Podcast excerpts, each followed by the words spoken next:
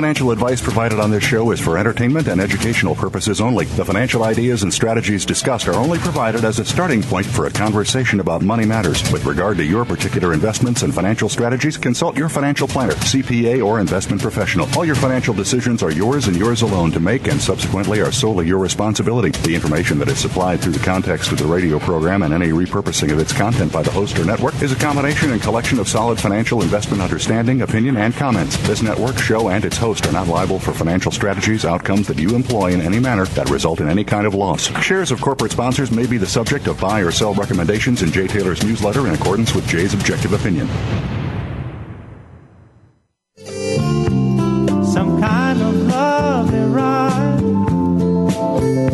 I'll be sliding down, I'll be gliding down. Try not to try too hard, Welcome to Turning Hard Times into Good Times with your host, Jay Taylor. This hour will help investors fix issues and achieve personal gain. Now, here's your host, Jay Taylor. Welcome to Turning Hard Times into Good Times. I am your host, Jay Taylor, and I am also the author of a newsletter called Jay Taylor's Gold, Energy, and Tech Stocks. And my company, Taylor Hard Money Advisors, is also in partnership with Roger Wiegand, who publishes a great newsletter called Trader Tracks, and Chen Lin, who publishes an excellent newsletter, a money making newsletter, I dare say, for most people anyway. They've done extremely well. That letter is What is Chen buying? What is Chen selling? We have one a one time only introductory offer to all three newsletters, and if you'd like to take advantage of that, call Claudio Bossi at 718 457 1426. 718-457-1426 or go to our website at miningstocks.com, miningstocks.com. Also, I'd like to invite you to go to jtaylormedia.com. That's J A Y Taylor, T A Y L O R, media.com for access to a host of sites related to the work that I do, Chen Lin does, Roger Wiegand does as well. Uh, you can access this radio show from that site. You can access all three of the newsletters. You can access Face the Analyst videos uh, with various companies, and several of those companies uh, that I recently interviewed in Val d'Or, Quebec, are now posted, and you can go to J Taylor Media to access that. Also, I am frequently a guest on BNN, that's Canada's national television network, Fox Business, and CNBC, in particular CNBC Asia. So, a lot of those past clips, if you're interested in what yours truly has to say, you can access them again through jtaylormedia.com. Again, I want to thank each of you for listening to this show and for telling your friends about it. You have made this the number one show on the Voice America Business Channel. We're very proud about that. We're number one by a considerable margin. Of course, I want to thank our corporate sponsors for making our show financially viable. They are, for this first hour, Barkerville Gold, Crocodile Gold, Coral Gold, North Atlantic Resources, American Bonanza, Palangio Exploration, Millrock Resources, Revolution Resources, and Uranium Energy. This week we have a hugely interesting topic, I think. Uh, we're going to be uh, discussing with our main guest, John Loftus. He is the author of a new book called uh, America's Nazi Secrets, or America's Nazi Secret, I should say.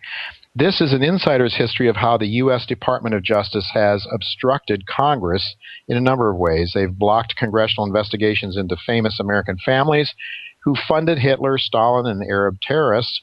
Uh, they've lied to Congress, the GAO, the CIA about the post war immigration of Eastern European Nazi war criminals into the United States, and they have concealed from the 9 11 investigators the role of the Arab Nazi war criminals in recruiting modern Eastern terrorist groups uh, to work behind the scenes. This does sound revolutionary. It may trouble a lot of people. I find it troubling, but uh, we really want to understand what's really going on, not necessarily what we're told is going on. America's Nazi Secret, I think, is a fascinating read it expands information that was previously published uh, as the Belarus Secret, and that won an Emmy Award for 60 Minutes in a program Mike Wallace did titled The Nazi Connection.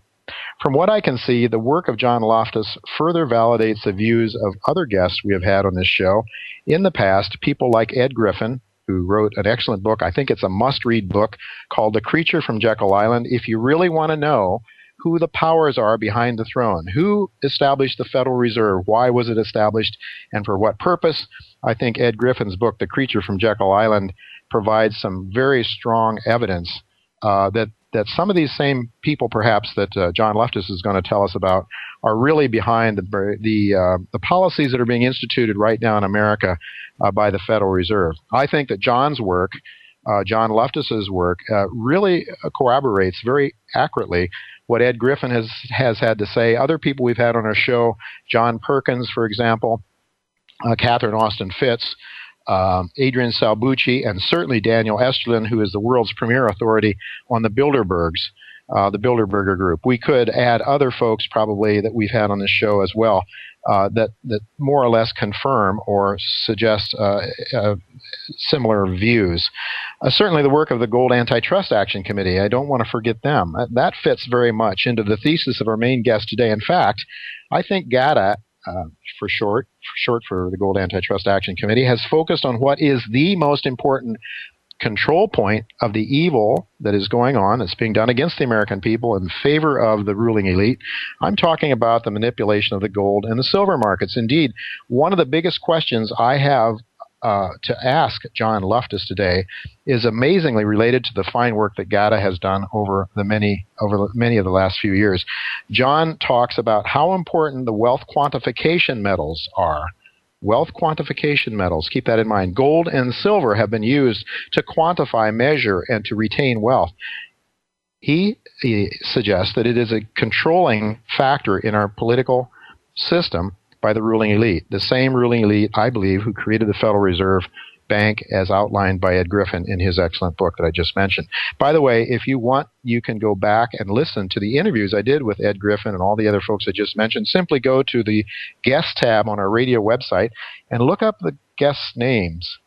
Click on that name, and when you do so, you will see the particular uh, sessions, the particular shows that they're on, click on that link, and then it will take you right to the show. Once you're on to a given show, you can uh, move the cursor over and pick up that part of the one or two hour shows that uh, that are in question. In any event, I'm looking very much to the interview with John Loftus. He'll be coming with us uh, in a little, uh, just a little bit, uh, probably about a half past the hour. We'll have John joining us. Um, well, we in this program have operated under the thesis that it's better to know about a disease than not to know about it. I mean, that would certainly seem evident enough, I think, to most folks. Uh, it would apply to us as uh, our medical conditions as human beings, for example. If we are aware of a problem, uh, is, there's a better chance of doing something about it, uh, treating it, uh, than if we're ignorant about it. So being away uh, away from those powers behind the throne, under being aware, I should say, the powers behind the American political system are, uh, I think, what is very important for people to understand so that they can really cut through the propaganda that they're getting day in, day out on the mainstream media, uh, which I believe is much more controlled than people, than most Americans have uh, any idea about. Uh, so, for example, if you own, if you understand who owns the uh, the banking system, who's behind it, who owns the Federal Reserve banking system, well, it's not you, it's not me, it's not the people, the American, not the American people for sure. Uh, it is a ruling elite of international bankers who own that. Uh, if you understand that, then you can understand why the policies of bailing out the rich bankers and impoverishing the American public going forward into the future, why that has been the modus operandi of our policymakers over the last number of years. Yes, they will give you all kinds of reasons why it's for your good but I don't buy it, folks. I really don't. Uh, certainly don't. I mean, there would. It's not to say we wouldn't have some considerable uh, pain and suffering if there wasn't intervention into the monetary system. Uh, I, I, have no doubt in the short run that would be true. That we would all suffer more. Uh, but longer term, I believe we are being impoverished uh, far more than most Americans can even comprehend at this point in time. So uh, I do believe that people who have been listening to this show have an advantage over those who have not. Of course, it is difficult sometimes to accept the notion uh, that we've been had, that we've been fooled, that somehow people are really um, uh, that, that, that, that people that we trust and we build our lives around are being dishonest with us. That's uh, that's difficult, and it certainly does require uh, you know a certain kind of person perhaps to grasp that uh, and to be able to deal with it. But as I say again, I think it's better that we know uh, that we are not ignorant of what is really going on. Uh, it's better to be knowledgeable and not to be knowledgeable.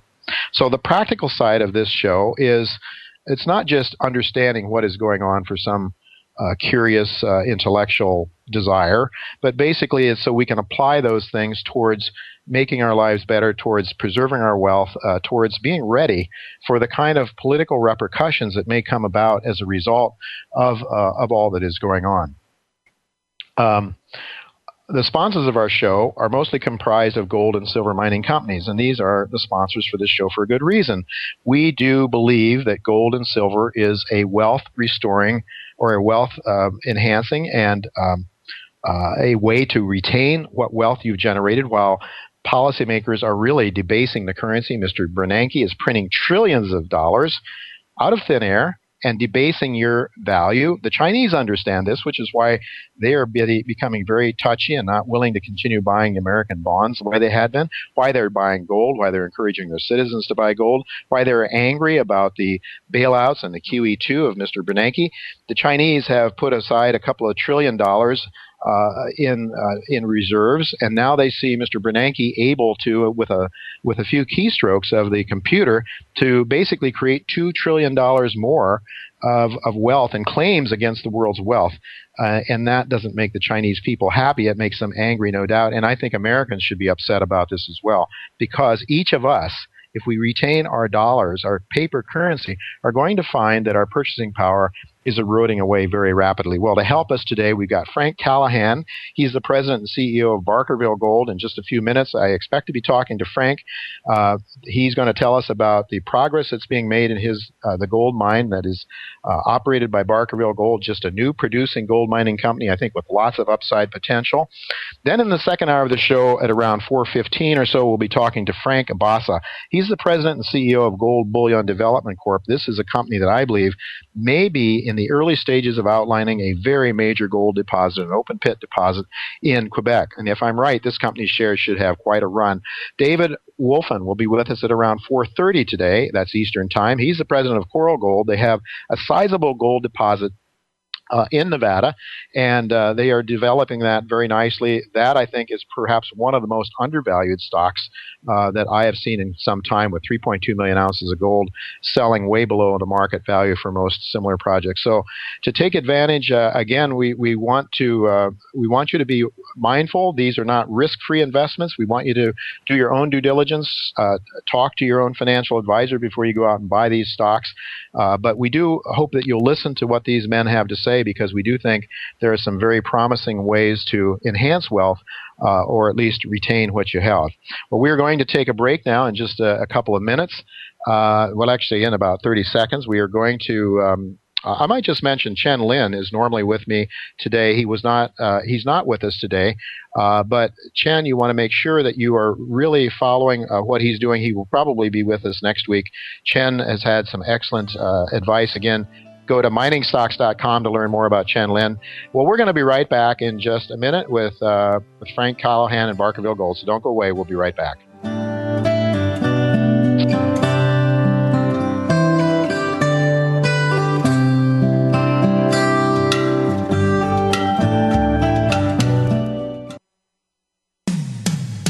When it comes to business, you'll find the experts here. Voice America Business Network. Crocodile Gold Corp is a new gold producer with Bite. Our operating gold mines are in the Northern Territory of Australia. Crocodile Gold plans to produce 100,000 ounces of gold in 2010, increasing to 200,000 ounces of gold in 2011. Crocodile Gold has significant exploration upside on its expansive land package of 2,500 square kilometers. Please visit our website at www.crocgold.com for more information. Don't let this snappy opportunity pass by. Barkerville Gold Mines, BGM on the TSX.V, is focused on the exploration and development of its gold projects in the historic Cariboo Goldfields in British Columbia. Barkerville's mineral tenure now encompasses over 111,000 hectares, covering the 60 kilometer long by 20 kilometer wide geological belt, and includes seven past producing mines and two of Barkerville's own proposed open pit mines, currently in the permitting process. Barkerville recently announced the acquisition of the QR mine and 900 ton per day QR mill. Barker Barkerville Gold began mining operations in February of 2010 and is expecting to produce 50,000 ounces in its first full year of mining. American Bonanza Gold's project, located in Arizona, is scheduled for production in 2010. American Bonanza Gold announced the positive results of its recent feasibility study at its 100% owned Copperstone Gold Mine. The mine is estimated to produce an average of 45,000 ounces of gold annually. At the current spot gold price, this will result in an IRR of 120%. Join the gold bull market. Invest in American Bonanza Gold. Visit the website at AmericanBonanza.com for more exciting information. Don't miss this great opportunity. The high risk but high reward business of mineral exploration is key to discovery and development of America's next generation of mines. A leader in this search is Millrock Resources. Based in Anchorage, Millrock is revealing the astounding potential for gold deposits in the Alaska frontier. In Arizona, the target is giant, hidden porphyry copper deposits. Financing this search are joint venture partners Teck, Vale, Inmet, Kinross, and Altius, major industry players. Together, the aim is discovering world class gold and copper deposits to help secure America's productive future. Investors can share in the potential rewards. Millrock trades on the TSX Venture Exchange, symbol MRO. Revolution Resources Corp is a publicly trading exploration company that trades under the symbol RV on the TSX exchange. Led by an experienced management team with a track record for discoveries, Revolution has initiated drilling on the company's newly acquired Champion Hills Gold Project in North Carolina. Revolution is focused on making a world class discovery in an established gold belt, and with over $5 million in the treasury, Revolution is effectively positioned to do so. Please visit www.revolutionresourcescorp.com for further information. As regular listeners to this show know, I am very bullish on gold and especially gold mining stocks. One of my favorite gold mining companies is Metanor Resources, traded Toronto and the Pink Sheets. This is a new gold producer. It is using cash flows from its Barry mine in Quebec to finance growth of that mine and to put the world famous Quebec Bachelor Lake mine back into production. This stock has been recommended by my newsletter because I do believe it holds extraordinary upside price potential with relatively low levels of risk. Visit Metanor's website at metanor.ca or subscribe to my newsletter for more information. When it comes to business, you'll find the experts here. Voice America Business Network. Try not to try too hard. It's just a lovely ride. You're listening to Turning Hard Times into Good Times with your host, Jay Taylor. If you have a question or comment about today's show, Jay would love to hear from you at 1 866 472 5790. That's 1 866 472 5790. You can also send an email to questionsfortaylor at gmail.com. That's questions, the number 4, Taylor at gmail.com. Sign up for Jay's newsletter, Jay Taylor's Gold, Energy, and Tech Stocks at www.miningstocks.com. Now, back to our program. Welcome back to Trading Hard Times into Good Times. I am your host, Jay Taylor. Uh, Barkerville Gold has been a full sponsor for this show now for a couple of quarters, and I'm really uh, happy about that. This is because this is a company that I think is going to be a success, and they've been uh, evolving into a success since we've had them on the show. We don't take credit for that. We give Frank Callahan, the CEO of the company, credit for that. Frank's gonna. Frank is with us. I just want to tell you before we start chatting with Frank that Barkerville uh, Gold trades on the Toronto Exchange under the symbol BGM. It trades on the over the counter uh, market in the U.S. under the symbol BGMZF. There are 63.6 million shares outstanding, and uh, earlier today, when I glanced at the shares, they were selling at $1.38 or thereabouts, and that gives this company what I consider to be a very modest market cap of about $88 million. And I say very modest because it's a producing company, and it's a producing company that I think has a chance to grow organically very substantially over the years to come. That's one reason that it is a, a recommendation in my newsletter. It's another reason why uh, Mrs. Taylor and I have some shares in our uh, personal holdings of this company, just as a, uh, matter of full disclosure, to let you all know that uh, this is not that I'm not disinterested in the success of this company. So uh, consider that when you consider uh, potential biases. But I, but honestly, um, again, let's get to Frank. Frank, welcome uh, to Turning Hard Times to Good Time. Really good to have you back again. Nice to be here with you, Jay. How are you doing?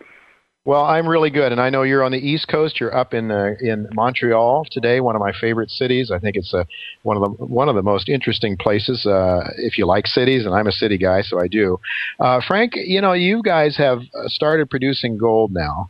Can you tell our listeners, uh, give us a progress report? How much gold have you produced so far, and, and more or less, what is it costing you to produce at this stage, at this early stage, realizing that early on in, in production, it's usually a lot higher than it is as you get your full, you know, get into full level of production? So we're we're planning on doing uh, a pour, a 500 ounce pour, about every uh, five to six days, and we sort of uh-huh. we've been on schedule to uh, doing that. Uh, we haven't. Some weeks we actually don't do the pour as the startup to actually fire up the uh, CIP plant and stuff. It is a little bit labor intensive, and we sort of save it and do it uh, uh, two bars on the second week. Uh, sure. Uh, our first shipment went out on November the second. Uh, we shipped out 60 kilos. Our first pour was September the 15th, and uh, we've been actually sort of shipping out regularly uh, since then. Uh, cost of production, pre-feasibility states that we should be uh, slightly in the neighborhood of about uh, $600 uh, an ounce. I think we're sort of on track to uh, to meet those uh, those targets. We haven't sort of completed. A, our first quarter was over November 30th. We haven't seen all what the final numbers are, but I, think we're pretty much on track. Oh, that's good. I mean, you know, when we first started talking, 600 sounded a lot more expensive than it does now with gold trading, uh, you know, upwards of 1400, doesn't it? I mean, it's there's quite a margin in there, um, well, even if it's costing should, you 600. Funny you, should, funny you should say that. Our first, uh, although we shipped November the 2nd, we were actually paid at what the close was on the London fix on November the uh, November the 9th, and that was 1422 that day. Uh, since then, all of the other um, receivables that we've received from Johnson Matthey have all been in excess of fourteen hundred dollars an ounce. Wow. So uh, this is this is what is of course driving this industry, but it's not just that. As I've been pointing out to my listeners and to my subscribers, that we're seeing the real price of gold go up relative to the cost of getting it out of the ground. That's really what it's all about, isn't it, Frank? Ultimately, is you you need to make a profit. So Co- you you are costs are fixed. Costs are fixed. The price of gold going up is awesome. Yeah, uh, the costs are pretty much fixed, are they? Uh, I mean, you could have some labor costs, I suppose, that could rise if, if things get really tight in the industry. Uh, energy costs, though, don't you have some energy costs that could could vary somewhat if if oil prices go up a lot? Well, we're actually where we are. We're pretty good. In in, we don't deal with uh, with gensets. We've actually are uh, brought in three phase power. is brought in by the previous owner, so we have three phase power right to the site. Uh, the only thing uh-huh. that fuel is used for is for just moving vehicles around. All right. So you're expecting to, how much gold do you expect to produce on an annual basis? Let's say next year, 2011, when it's a full year. You just started producing, as you said, back in September. What do you expect to produce for the full year in 2011? Um, well, we've done calendar to calendar, uh, September to September. Our target's 50,000 ounces, and that'll mm-hmm. be from both locations. That'll be from the QR facility and the yet to be permitted, the Bonanza Ledge uh, uh, portion of the property, which is in the uh, the permitting process right now, and we're expecting to actually be able to put some news out uh, in the very near future on that. Okay, so it'd be easy enough for investors to sort of get their head around what you might produce. You've got, as I said a little earlier, 63.6 million shares of stock outstanding. If you're able to produce 50,000 ounces, and if you're able to do it at $600 cash cost, uh, the listeners can put the, a little simple mathematics and figure out more or less what your cash flow, your operating cash flow might be relative to the share price. And, and uh, Frank, it strikes me as though those shares are a little bit on the low side compared to that. What do you think your your share price? Um, you know, let's let's say you're able to to produce as you're projecting. What do you think the upside might be for your share price, looking at your peers? Well, if you the, the peer group, and, and there's there's there's there's quite a few of them out there. Their their uh, ounces in the ground are worth anywhere from I'm going to suggest three hundred dollars an ounce and and up. I think our if you took the market capitalization of the company based on our 43101 compliant ounces, we're sort of sitting somewhere about $100 an ounce in the ground. Wow. Um, so there's uh, there's a, a, lot of a lot of room for lift there. There's no doubt about it. Um, okay, so you recently acquired a mill in British Columbia. Uh, can you tell us a little bit about that? What's the capacity of that mill, and how does that fit into your longer term plans? Well, well, it's actually our second mill. Our first mill right now, the right. QR mill, is a fully permitted mill. It's a 900 ton a day facility capable of doing 70,000 ounces at that location. The second mill, the Goldstream mill that we just acquired and uh, that was approved by the exchange uh, about two or three weeks ago. Uh, that's currently a 1,360 ton a day facility, which we are going to upgrade to 2,000 tons a day. And mm. we're in the process of permitting uh, an additional cow mount and then from that location, uh, we expect to be able to do 2,000 tons, and we're hoping the grade will be, well, be in excess of a couple of grams. The current resource is about uh, two grams and just sitting uh, a little bit north of half a million ounces at that location. Well, that's is that is that an open pit facility? Yes, an everything's o- what we're doing. Well, actually, we're underground right now at the QR. We will be open pit at uh, Bonanza Ledge, and we'll be open pit on Cow Mountain. And do you expect your cost, your overall cost of production, to be more or less six hundred dollars as you expand and go uh, increase production, or do you expect that to come down and as you do some open pit mining? It, it should certainly come down, and the reason being is that the trucking cost will be an awful lot less as the second mill is really quite close to the location of where we'll be doing the milling. It's right in mm-hmm. the town of Wells in central British Columbia. Okay, Frank, now you said 50,000 ounces is what you're expecting, planning to produce in 2011. Going forward, what do you expect to produce? Well, if, if all goes well in getting uh, Cow Mountain uh, permitted, uh, the hope of the company is to be in excess of 100,000 ounce a year producer. We haven't actually done final numbers on it yet, but I'm going to suggest uh, the second facility will be capable of doing north of, uh, of 50,000 ounces a year as well. Um, so collectively, the two facilities going simultaneously and having all three facilities working, that'd be the Bonanza Ledge, the Cow Mountain facility, as well as the QR facility, um, will be should be north of 100,000 ounces. You, uh, of course, uh, of course, that is over the next couple of years. We're talking about two, three years that's, out, right? That, that's that's correct. Okay, so what I find really attractive, one of the things that I find really attractive is the massive, what I think is massive exploration potential that you have. Uh, Frank, you have consolidated a whole district up there. It was fragmented into a lot of different ownerships, and one of the things you did when the market was was poor, when there wasn't a lot of interest in gold mining, is you you consolidated that whole market. You have a whole district up there. Uh, can you give our listeners in the last minute or two that we have here, if you could just talk a little bit about the exploration potential you have on that property? Just talk a little bit about that. Well, certainly. Well, over the last 16 years, we've acquired a property that's some uh, 60 kilometers long by 20 kilometers wide.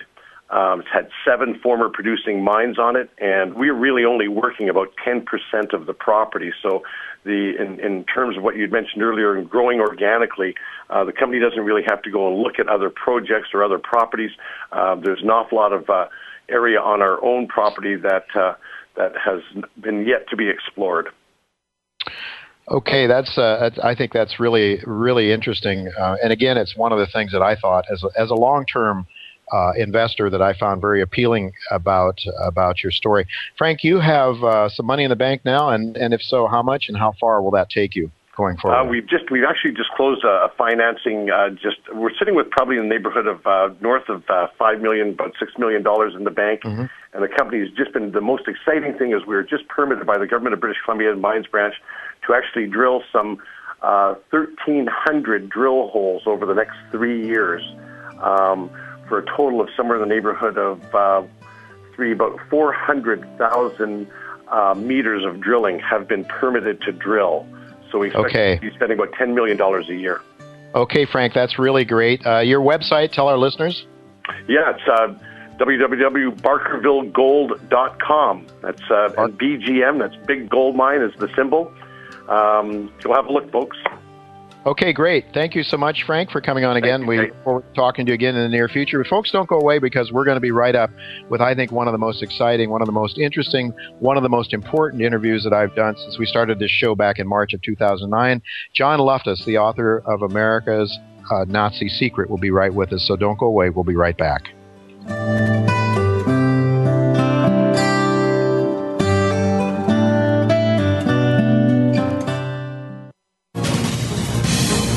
America Business Network, the bottom line in business.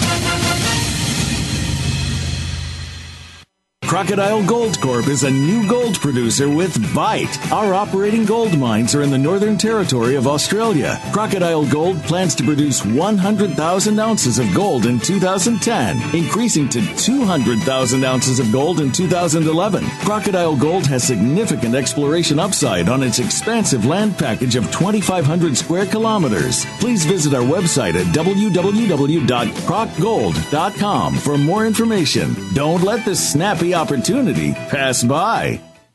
As regular listeners to this show know, I am very bullish on gold and especially gold mining stocks. One of my favorite gold mining companies is Metanor Resources, traded Toronto and the Pink Sheets. This is a new gold producer. It is using cash flows from its Barry mine in Quebec to finance growth of that mine and to put the world famous Quebec Bachelor Lake mine back into production. This stock has been recommended by my newsletter because I do believe it holds extraordinary upside price potential with relatively low levels of risk. Visit Metanor's website at metanor.ca or subscribe to my newsletter for more information. The high risk but high reward business of mineral exploration is key to discovery and development of America's next generation of mines. A leader in this search is Millrock Resources. Based in Anchorage, Millrock is revealing the astounding potential for gold deposits in the Alaska frontier. In Arizona, the target is giant, hidden porphyry copper deposits. Financing this search are joint venture partners Teck, Vale, Inmet, Kinross, and Altius, major industry players. Together, the aim is discovering world class gold and copper deposits deposits to help secure America's productive future. Investors can share in the potential rewards. Millrock trades on the TSX Venture Exchange, symbol MRO. Brigus Gold is a growing gold producer with expected production of about 85,000 ounces of gold this year from its Black Fox mine in the Timmins Gold District in Canada. Next door to Black Fox, Brigus has the exciting Grey Fox Pike River Gold Project. Brigus is also advancing its Goldfields project in Saskatchewan, Canada, and its promising exploration projects in Mexico and the Dominican Republic. All of its gold assets are in low risk operating jurisdictions. Consider Brigus as your gold investment choice. Brigus is listed on the Amex and TSX under the symbol BRD. Voice America Business Network, the bottom line in business. Try not to try too hard. It's just a lovely ride.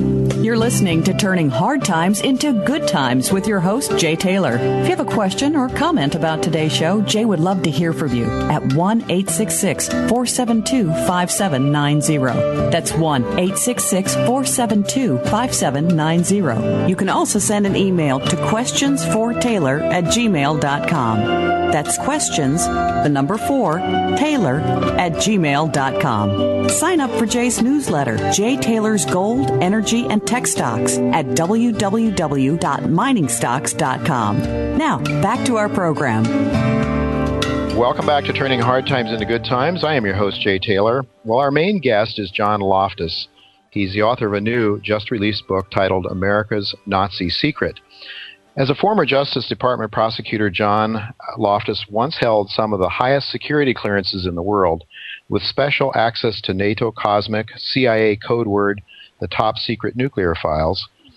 As a private attorney, he works without charge to help hundreds of intelligence agents obtain lawful permission to declassify and publish the hidden secrets of our times.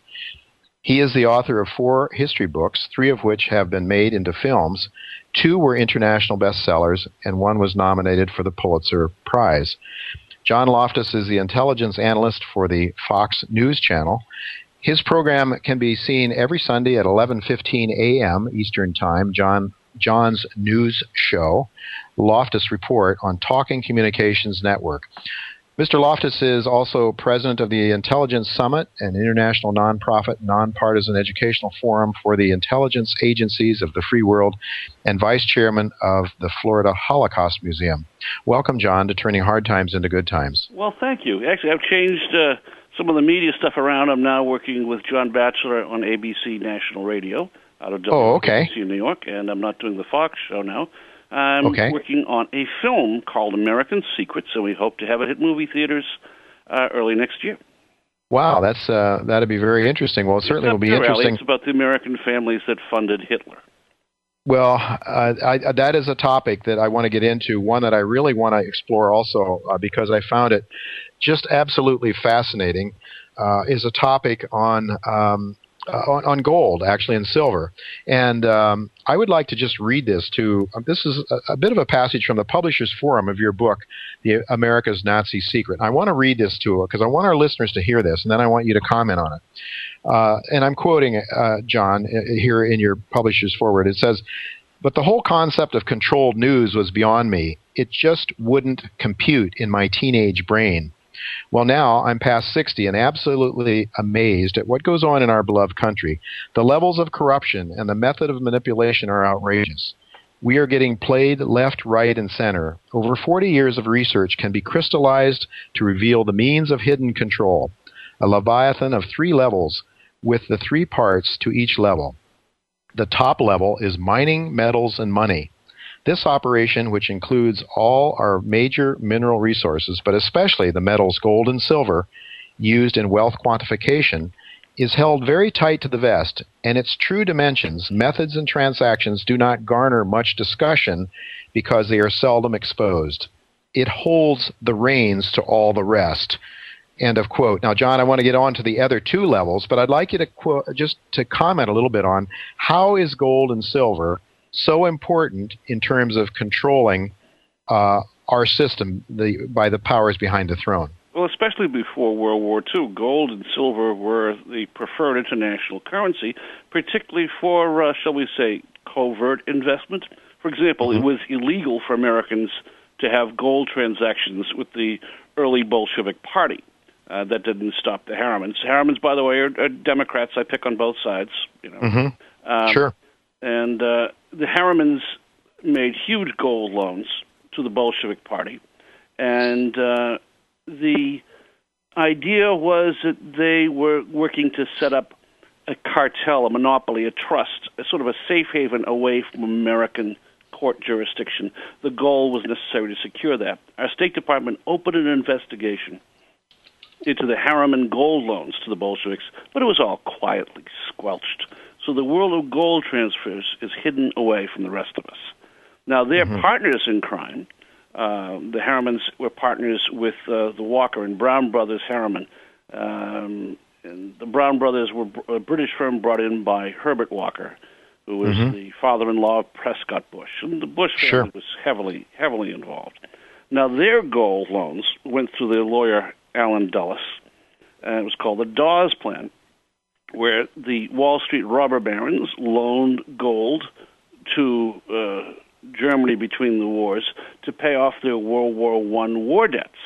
Mm-hmm. They made a nice little profit on it. Well, at least until Hitler came to power and forbid mm-hmm. the repatriation of payments back mm-hmm. to Western creditors. So uh, there were, you know, the gold was used to secure major secret investments of the uh, uh the corporations in the Third Reich. The German so currency go- was worthless, but the German mm-hmm. corporate patents were priceless. Mm-hmm, mm-hmm. And they were then used, I guess, and acquired by this by this ruling elite that had the gold, and they were able to use gold to acquire that. Yeah, I mean, the idea was that uh, the under President Teddy Roosevelt, the robber barons weren't allowed to have monopolies, trusts, and cartels in America. So they mm-hmm. passed a loophole law in 1918 to let them set up cartels overseas. And uh, you know, the the first country they went to was Germany. And uh, Hjalmar Schacht, Hitler's finance minister, was born in Brooklyn. And you know, the American investors thought that Hitler was just a you know a dog on a chain. He would keep the labor unions down and the communists at bay. He'd do what he was told. Mm-hmm. But instead, uh, Hitler broke the chain. And the first thing he did upon becoming chancellor was to ban foreign ownership of German companies. Mm. And that's why the people that had loaned all the gold and silver to Germany bought the stock of the Swiss banks, which owned the stock of the German banks, which owned the stock of the German companies, which owned all the valuable patents. And that was the security for the golden loan transfers. And proof that this took place is very simple. Five, within five years after World War II, 95% of the world's gold supply was moved to the United States. 95% of the world's gold supply was moved to the United States, not necessarily owned by the U.S., but but was held private in investors. Custody. Yeah, for the most yeah, part. Yeah, by private. I mean, investors. it was no secret there were bars of gold in the New York uh, reserve vaults with uh, the Nazi swastika and eagle on them. Mm-hmm, mm-hmm. So gold could be used then as a covert means of, of bringing about illicit activities of, of funding uh, illicit activities that if you did, did it in, through the banking system would have been would have been seen more more sure. quickly, more easily. In fact, some of the gold itself was illicit. The Germans were melting down uh, gold fillings taken mm-hmm. from the Jewish victims at uh, Auschwitz and other places, and mm-hmm. melting them down into bullion and treating mm-hmm. them as currency bars. to mm-hmm. keep uh, the German currency afloat. So some of the gold in itself should never have been tra- trafficked after the war. Uh, the so-called victim gold was supposed to be used to help the survivors of the Holocaust. Instead, it was stolen by the corporate investors.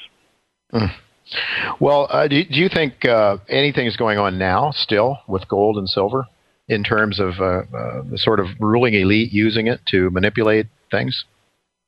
Well, I think at this point, um, the multinational corporations are much larger than just gold or, or silver. They, they uh, mm-hmm. Have a cartel involving oil prices, for example, mm-hmm. and yeah. is you know that's the, the, today's modern gold and mm-hmm. uh, you know paper and electronic currency have to a certain extent replaced the physical movement of gold bullion bars from one bank vault to another in the in the Federal Reserves. Sure. But uh, the power that came from these gold transactions before the war is what fueled and perpetuated the climb of the multinational corporations to power in the post-war era. Their roots mm-hmm. were gold. Mm-hmm. Well, that's very interesting. Now, you do mention in this top level of mining metals and money uh, that commodities in general have been used. So you just touched on oil uh, and and other resources. We had a very interesting person on this show in the past, John Perkins, uh, who wrote a book called Confessions of an Economic Hitman, and John talked about how p- part of the policy of the uh, of the New World Order, essentially following World War II, was to set up or was to have the World Bank and the uh, and the IMF fund third world countries with the goal of getting them so far into debt that they had to exchange their raw materials to these large corporate interests, uh, you know, at, at, low prices, and they profited very significantly from it. But yes, I think I know, that's. John, I, I agree with uh, much of his analysis. He's right on target. That uh, you know the loans that we made to these foreign countries were really a way to take them over. You know, they yeah. couldn't possibly repay them. Well, that's, and I would uh, argue also that the same thing may uh, is being done to the American public in large. And we had Catherine Austin Fitts, a very interesting lady on this show too, who I think really paralleled the work of John uh, Perkins in many ways, but on the domestic side, whereas Americans are now impoverished with so much debt, uh, and then people have to give up their liberties and freedom as a result of that indebtedness. Do you agree with that?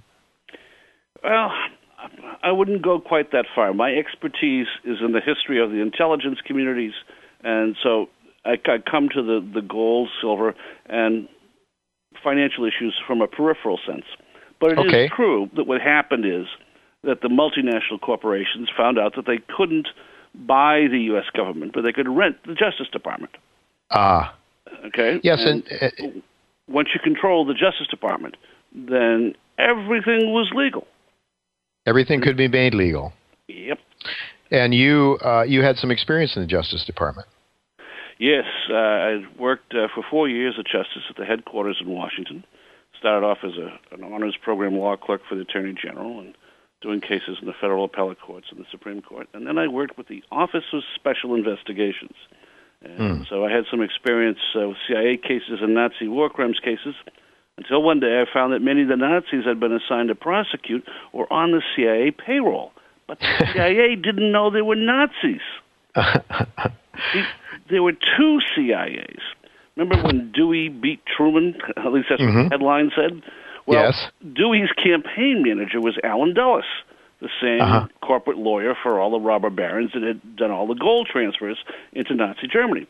And Dulles believed that Dewey was going to appoint him the first head of the CIA, so Dulles had already started hiring his staff in order to conceal his client's financial involvement with Nazi Germany, Dulles' mm-hmm. plan was to throw a cloud of national security and surround the whole issue. Mm-hmm. Uh, and so he was going to recruit uh, Nazi intelligence officers as his agents in the Cold War. Well, Truman got elected. So all of a sudden we had two CIAs.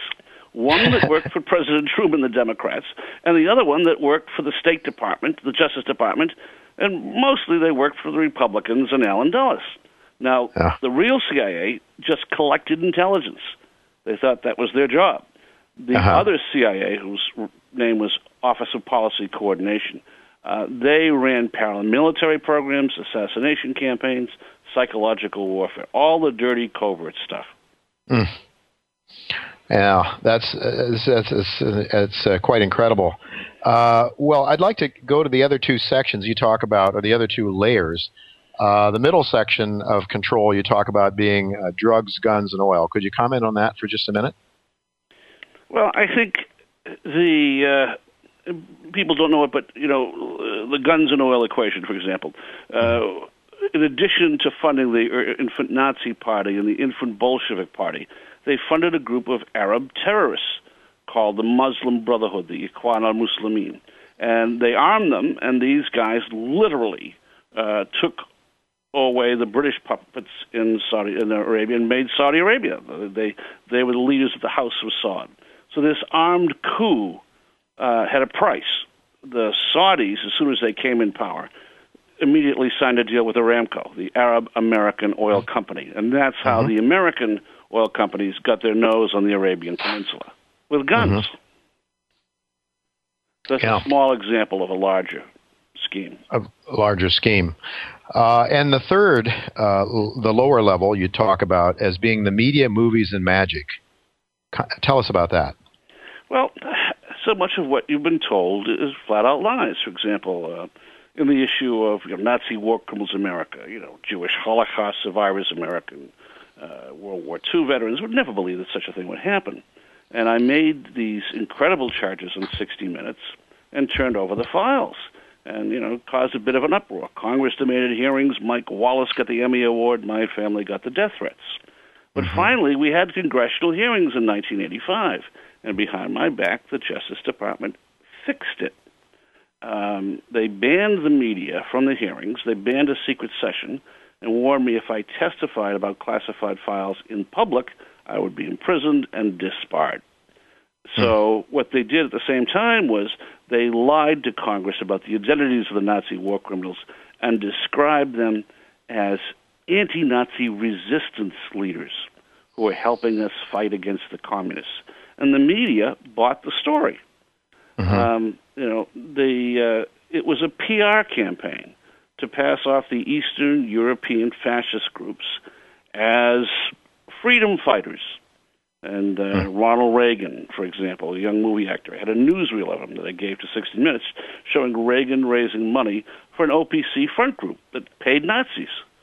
And not many people know that Reagan was also a professional intelligence advisor for Nelson Rockefeller. And Rockefeller mm. appointed Reagan to his intelligence review board in their attempt to head off the Church Commission's probe into misdeeds by the intelligence services.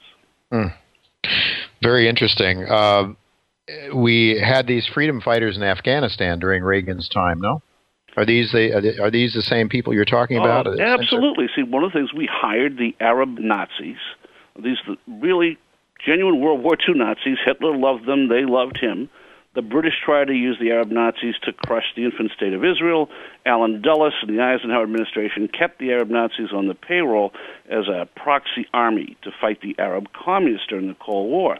Well, Vice President Bush took the old Arab Nazis out of the closet one last time in the 1980s. And they used them to recruit the Mujahideen, the freedom fighters in Afghanistan. And mm-hmm. guys like Osama bin Laden were actually tutored by genuine World War II Nazi propagandists. Mm. Uh, you know, it's uh, an incredible story. I mean, you had a perfect.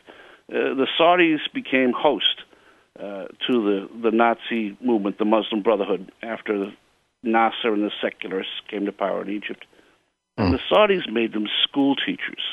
It was a perfect storm of Nazi racism and Saudi religious bigotry.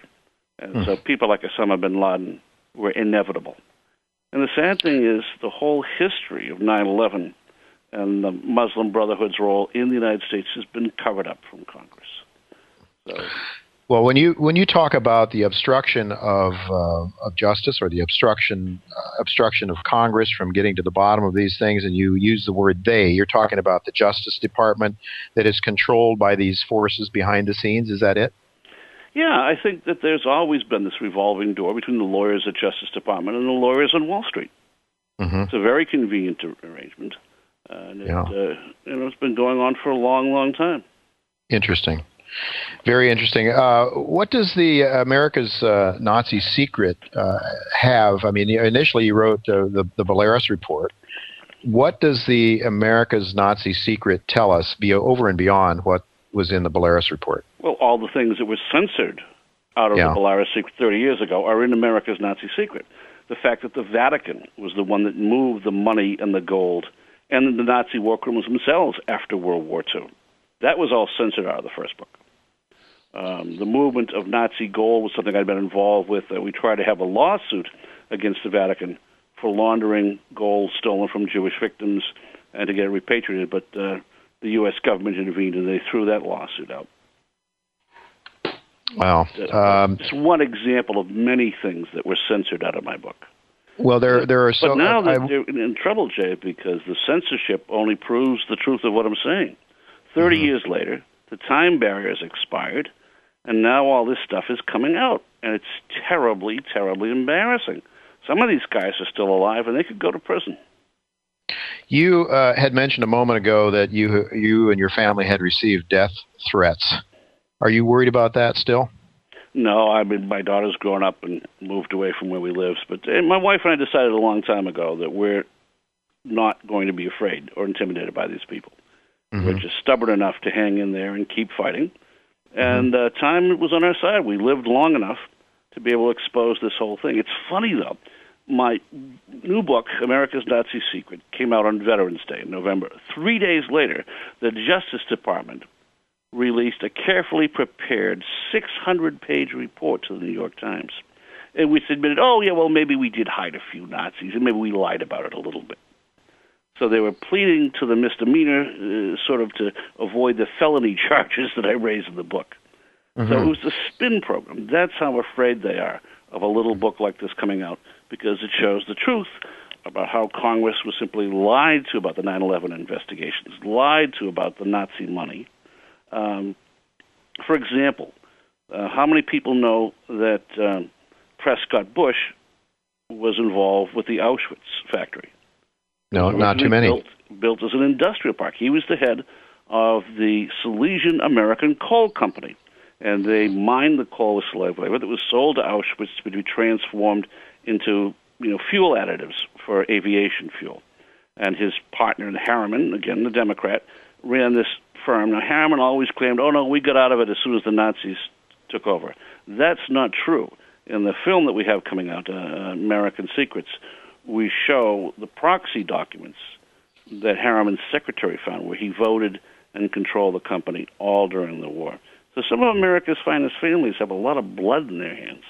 Hmm Well, you, you mentioned a couple of them: uh, Bush, Hamilton. I think you're or Ham, uh, Herring, Herringman, Harriman, yep. Harriman. Um, uh, I mean, who are everybody some of the knows that Joe Kennedy bought Nazi stocks, but what most people don't know is that he bought them from Prescott Bush, that they went over on a ship together to Germany before the war.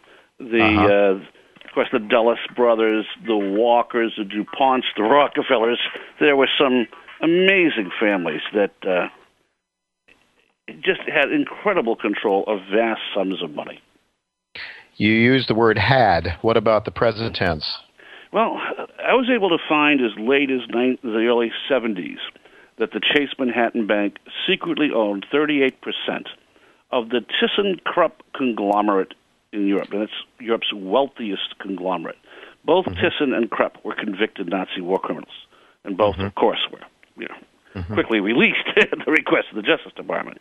Um, and uh, if, if you go in most elevators in America and you look at the little wall panel, the elevator was made by ThyssenKrupp. Uh, but those were the the Bush clients. Prescott Bush sat on the board of a New York bank that laundered money for the Nazi bank in Berlin, the, the Thyssen Bank, and they had another bank set up in the Netherlands. And so, no matter which side won World War II, uh, whoever was the neutral bank would come out and say, "Oh, we secretly own all these companies. Uh, we're the neutral good guys. Give us our money back." And indeed, that's how the money came back. That's why 95% of the gold post-war ended up in U.S. hands. You mentioned also uh, the funding of Stalin. Can you talk a little bit about that? Yeah, the, the Harriman gold loan to the Bolsheviks was really to stabilize the Bolshevik government. And part of the deal was that the Tsar's art treasures of the Hermitage, a lot of them were taken and given to the Thyssen family. So the Thyssen family uh, built has still runs this huge art museum in Spain, one of the finest in the world, and they don't know that that was how Stalin and Lenin repaid the gold loans from Wall Street. Okay, uh, that's what about then? Uh, that, that's incredible. I mean, it just it really is, and I think is this is probably news that is shocking to many people. But let me ask you then: we have this this Islamic fascist element that you're talking about. They uh, they are funded by these same interests. How are they how are they being funded? Well, for example, Aramco, the Arab American Oil Company, they funded the Saudi version of the Muslim Brotherhood, and then the Saudis were smart enough to boot them out. They went to Egypt. Um, a young Egyptian named Hassan al Banna created the Muslim Brotherhood in Egypt. Uh, he was Hitler's favorite Nazi. They worked for German intelligence all during the war, but were never prosecuted as war criminals.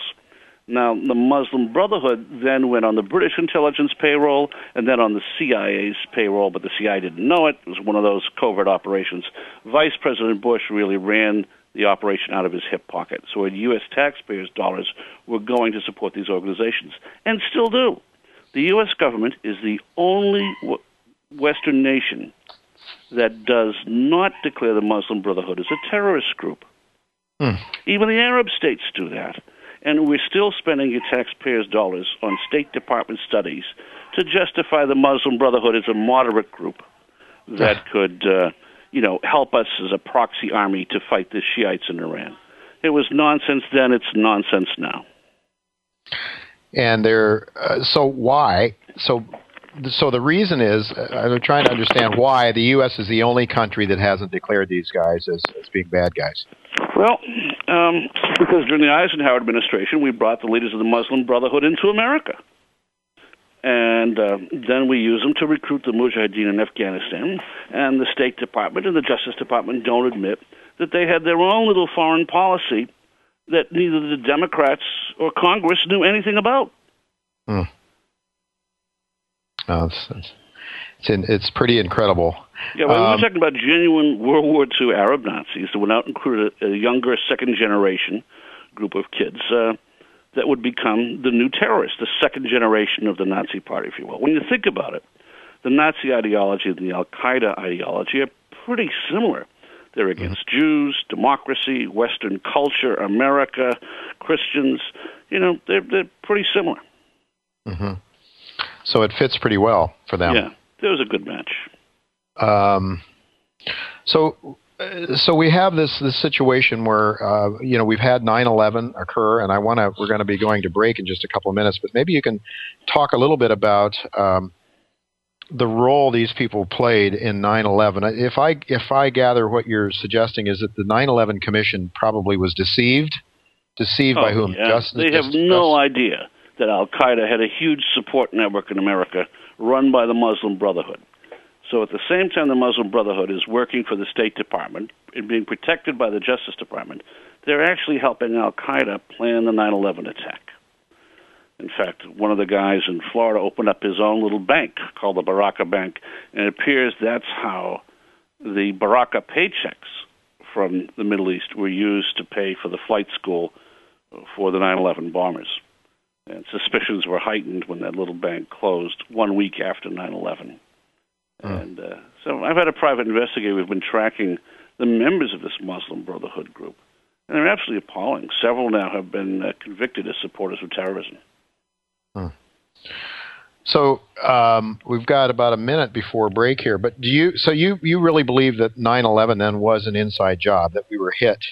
Uh, oh no, by... we didn't know it was going to happen. It's a little more yeah. complicated than that. Uh-huh. Um, the uh, the deal was President Clinton had banned negotiations with the Taliban because of their support for terrorism.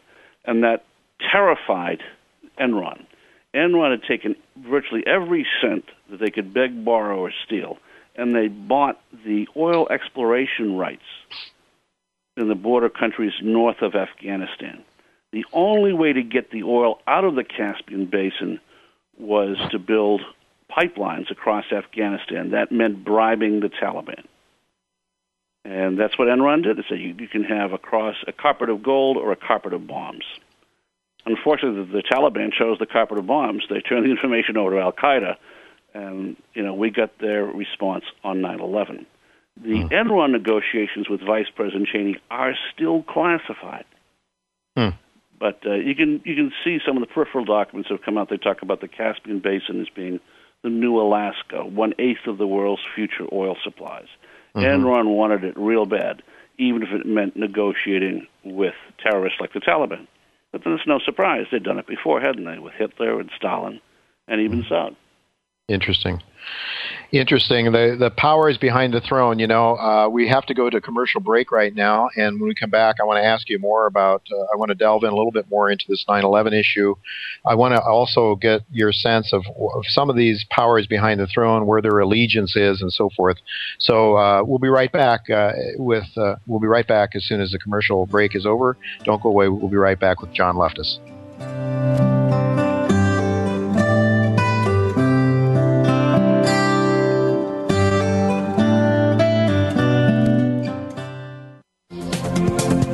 Business community's first choice in Internet Talk Radio. Voice America Business Network. The high risk but high reward business of mineral exploration is key to discovery and development of America's next generation of mines. A leader in this search is Millrock Resources. Based in Anchorage, Millrock is revealing the astounding potential for gold deposits in the Alaska frontier. In Arizona, the target is giant, hidden porphyry copper deposits. Financing this search are joint venture partners Teck, Vale, Inmet, Kinross, and Altius, major industry players. Together, the aim is discovering world class gold and copper deposits deposits to help secure America's productive future. Investors can share in the potential rewards. Millrock trades on the TSX Venture Exchange, symbol MRO. Barkerville Gold Mines, BGM on the TSX.V, is focused on the exploration and development of its gold projects in the historic Cariboo Goldfields in British Columbia. Barkerville's mineral tenure now encompasses over 111,000 hectares, covering the 60 kilometer long by 20 kilometer wide geological belt, and includes seven past producing mines and two of Barkerville's own proposed open pit mines, currently in the permitting process. Barkerville recently announced the acquisition of the QR mine and 900 ton per day QR mill. Barker Barkerville Gold began mining operations in February of 2010 and is expecting to produce 50,000 ounces in its first full year of mining. American Bonanza Gold's project, located in Arizona, is scheduled for production in 2010. American Bonanza Gold announced the positive results of its recent feasibility study at its 100% owned Copperstone Gold Mine. The mine is estimated to produce an average of 45,000 ounces of gold annually. At the current spot gold price, this will result in an IRR of 120%. Join the gold bull market. Invest in American Bonanza Gold. Visit the website at AmericanBonanza.com for more exciting information. Don't miss this great opportunity. Revolution Resources Corp is a publicly trading exploration company that trades under the symbol RV on the TSX exchange. Led by an experienced management team with a track record for discoveries, Revolution has initiated drilling on the company's newly acquired Champion Hills Gold Project in North Carolina. Revolution is focused on making a world class discovery in an established gold belt, and with over $5 million in the treasury, Revolution is effectively positioned to do so. Please visit www.revolutionresourcescorp.com for further information.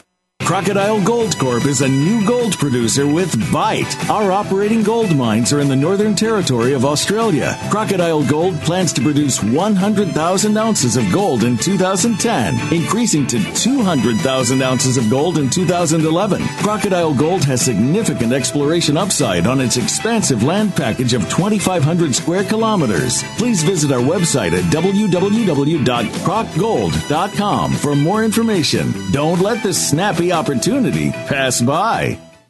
As regular listeners to this show know, I am very bullish on gold and especially gold mining stocks. One of my favorite gold mining companies is Metanor Resources, traded Toronto and the Pink Sheets. This is a new gold producer. It is using cash flows from its Barry mine in Quebec to finance growth of that mine and to put the world famous Quebec Bachelor Lake mine back into production. This stock has been recommended by my newsletter because I do believe it holds extraordinary upside price potential with relatively low levels of risk.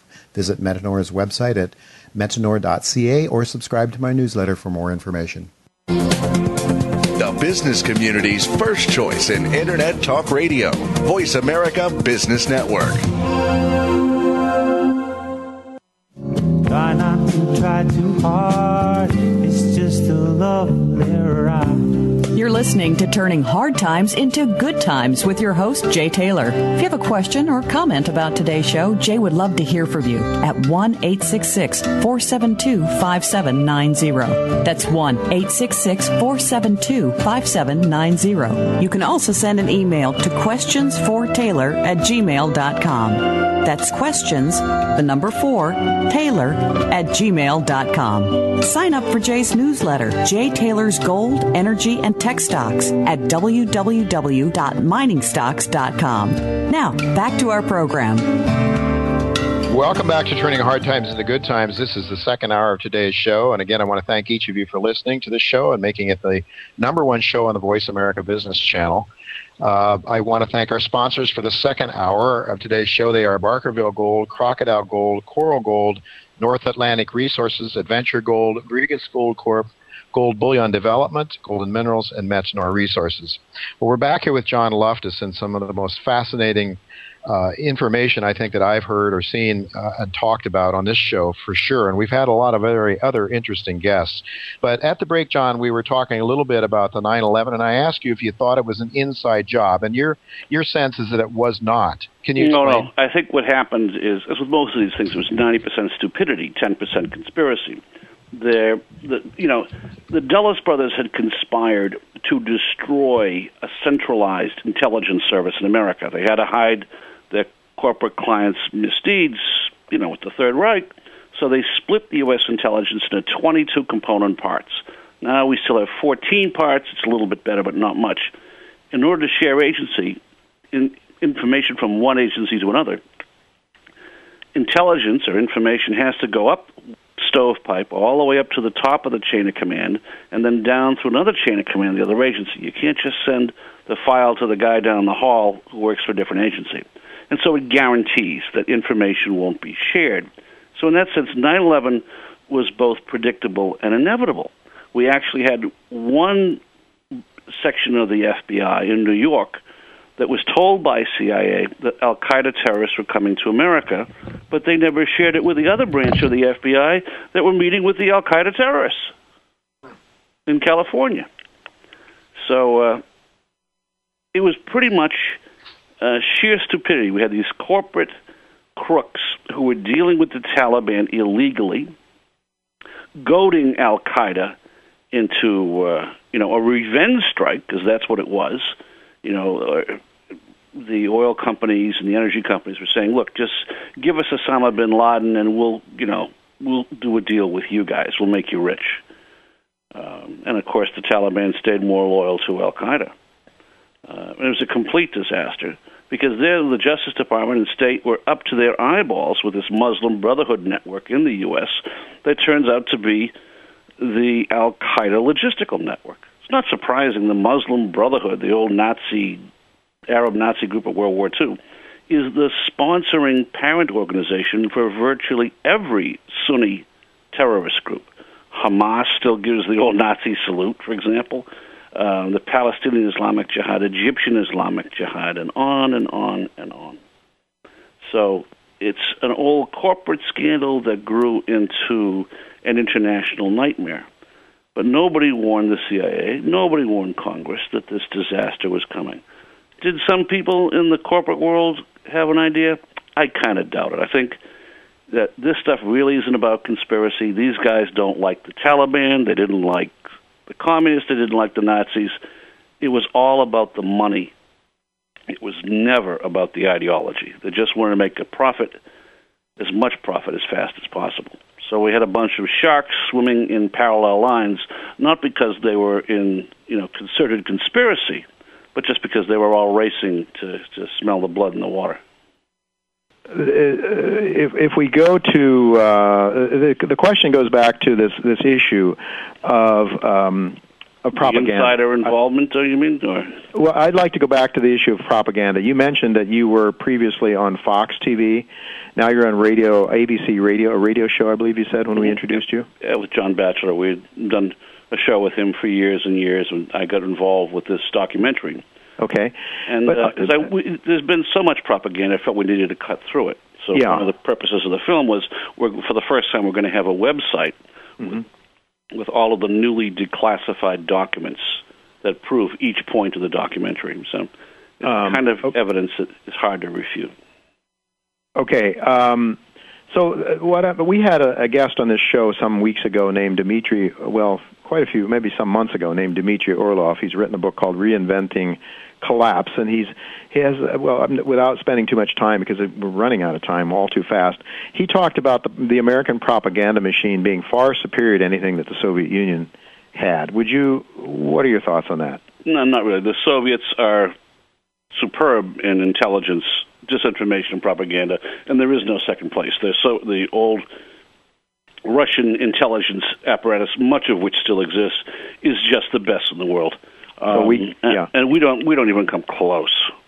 Well, what about the these corporate um, interests behind uh, behind the money behind the throne that we've been talking about? Do they not also have a lot of interest in the uh, in the media as well? Well, very much so. I mean, look at uh, you know 60 Minutes. Uh, you know, they were absolutely were intimidated by the tobacco companies yeah. in, into obliterating one of their reports. Yeah. Shameful, but it did happen. Yeah. Um, I once did a documentary up in Canada where the Pope was visiting Canada, and we filmed the dedication of the new cathedral with all the Nazi war criminals sitting in the audience. And uh, Richard Nixon's business partner happened to, partner had to be a Canadian Slovakian, and he threatened to sue the Canadian Broadcasting Corporation if they ever aired the film, even though it was true. He would just bury them in litigation costs. And to their shame, the Canadians never ran it. If you have enough money, you can buy silence. To what extent do you think that is going on now with respect to American foreign policy, um, and well, with respect to America's policy overseas uh, and the American voters? To what extent are, are we being hoodwinked?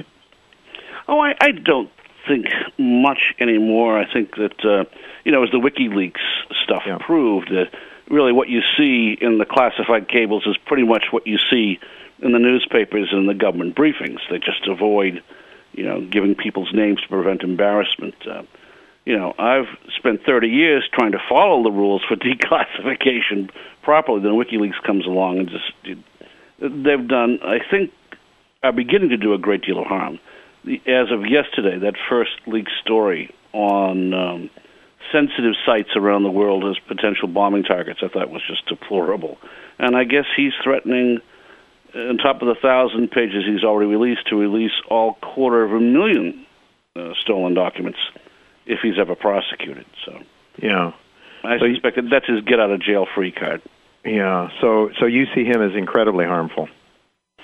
Well, I didn't first. I thought it was much ado about nothing, to be honest. But now, when I see documents of that caliber coming out, mm-hmm. I mean, if you identify the precise spot in Russia where there's a, you know, a, a, an oil gas pipeline connection, you blow that up. It's a wonderful terrorist target that would really sure world oil prices and things like anti venom factories and uh, vaccine factories.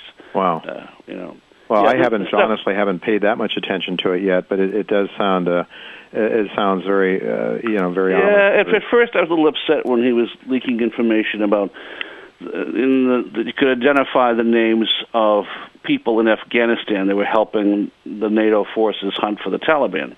So basically, you know, uh, they painted a bullseye on the heads of all the informants on the Taliban. And you know, I think sooner or later that's a virtual death sentence for a lot of these people. Yeah.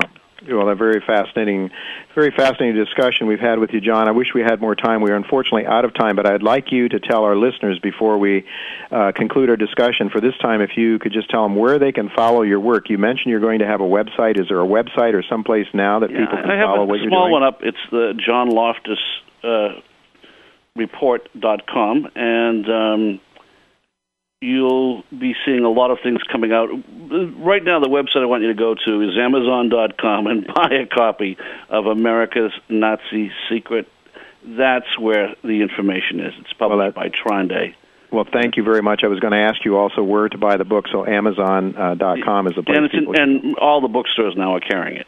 Good. Okay. Excellent. Well, thank you very much, John, well, uh, for spending your time explaining to us uh, this very, very interesting uh, bit of history, America's Nazi secret. Thank you so much, folks. Don't go away. We're going to be right back uh, after the commercial break uh, with a company that I think you're going to find very interesting.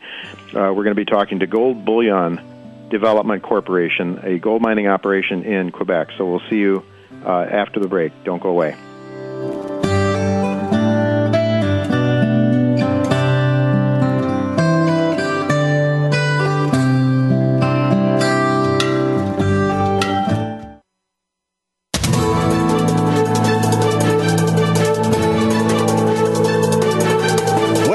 Market's up or down, or if you're looking to improve your portfolio, our experts are ready to talk to you.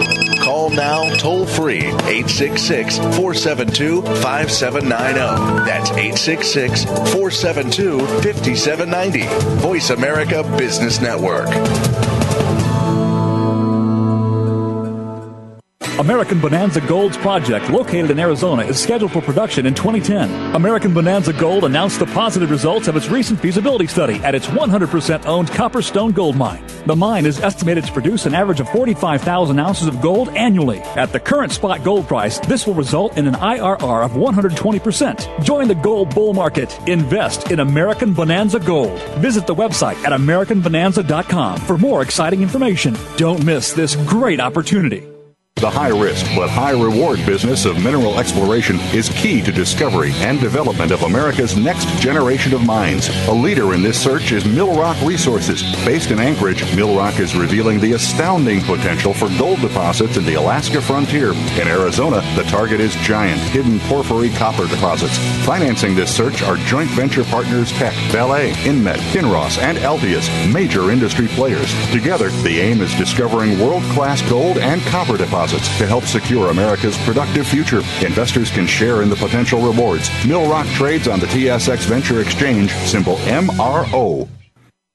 As regular listeners to this show know, I am very bullish on gold and especially gold mining stocks. One of my favorite gold mining companies is Metanor Resources, traded Toronto and the Pink Sheets. This is a new gold producer. It is using cash flows from its Barry mine in Quebec to finance growth of that mine and to put the world famous Quebec Bachelor Lake mine back into production. This stock has been recommended by my newsletter because I do believe it holds extraordinary upside price potential with relatively low levels of risk. Visit Metanor's website at metanor.ca or subscribe to my newsletter for more information. Voice America Business Network, the bottom line in business. Try not to try too hard, it's just a lovely ride. You're listening to Turning Hard Times into Good Times with your host, Jay Taylor. If you have a question or comment about today's show, Jay would love to hear from you at 1 866 472 5790. That's 1 866 472 5790. You can also send an email to questionsfortaylor at gmail.com. That's questions, the number four, Taylor at gmail.com. Sign up for Jay's newsletter, Jay Taylor's Gold, Energy, and Tech Stocks at www.miningstocks.com. Now, back to our program. Welcome back to Turning Hard Times into Good Times. I am your host, Jay Taylor, and I'm really pleased to have with me Frank Basa. He is the president and CEO of Gold Bullion Development Corporation. Gold Bullion trades on the Toronto Exchange under the symbol GBB. Uh, it's actually under the Toronto Venture Exchange, I believe, uh, under the symbol GBB, and it trades on the over-the-counter market in the U.S. under the symbol GBBFF. There's 147.7 million shares outstanding uh, at a current price of around 71 cents. Gives it a market capitalization of just a little over 100 million dollars. Welcome, Frank, uh, to Turning Hard Times into Good Times. Well, thanks a lot, Jay, to have me back. Good to have you back. You were here only a couple of weeks ago, but uh, there are so many exciting things going on with your company. You are in, a, in the middle of a very aggressive drill program, uh, and for good reason because your phase two drill program was very uh, was very fruitful. Uh, your project uh, is uh, is in um, Quebec, of course, in the very famous mining community of Rouyn-Noranda. Uh, and the project is known as the um, the name of the project is the Granada Gold Property. Uh, could you tell our listeners just a little bit about this property and um, you know how you came to discover it? You're getting some really good gold intersections. Could you just talk about it a, bit?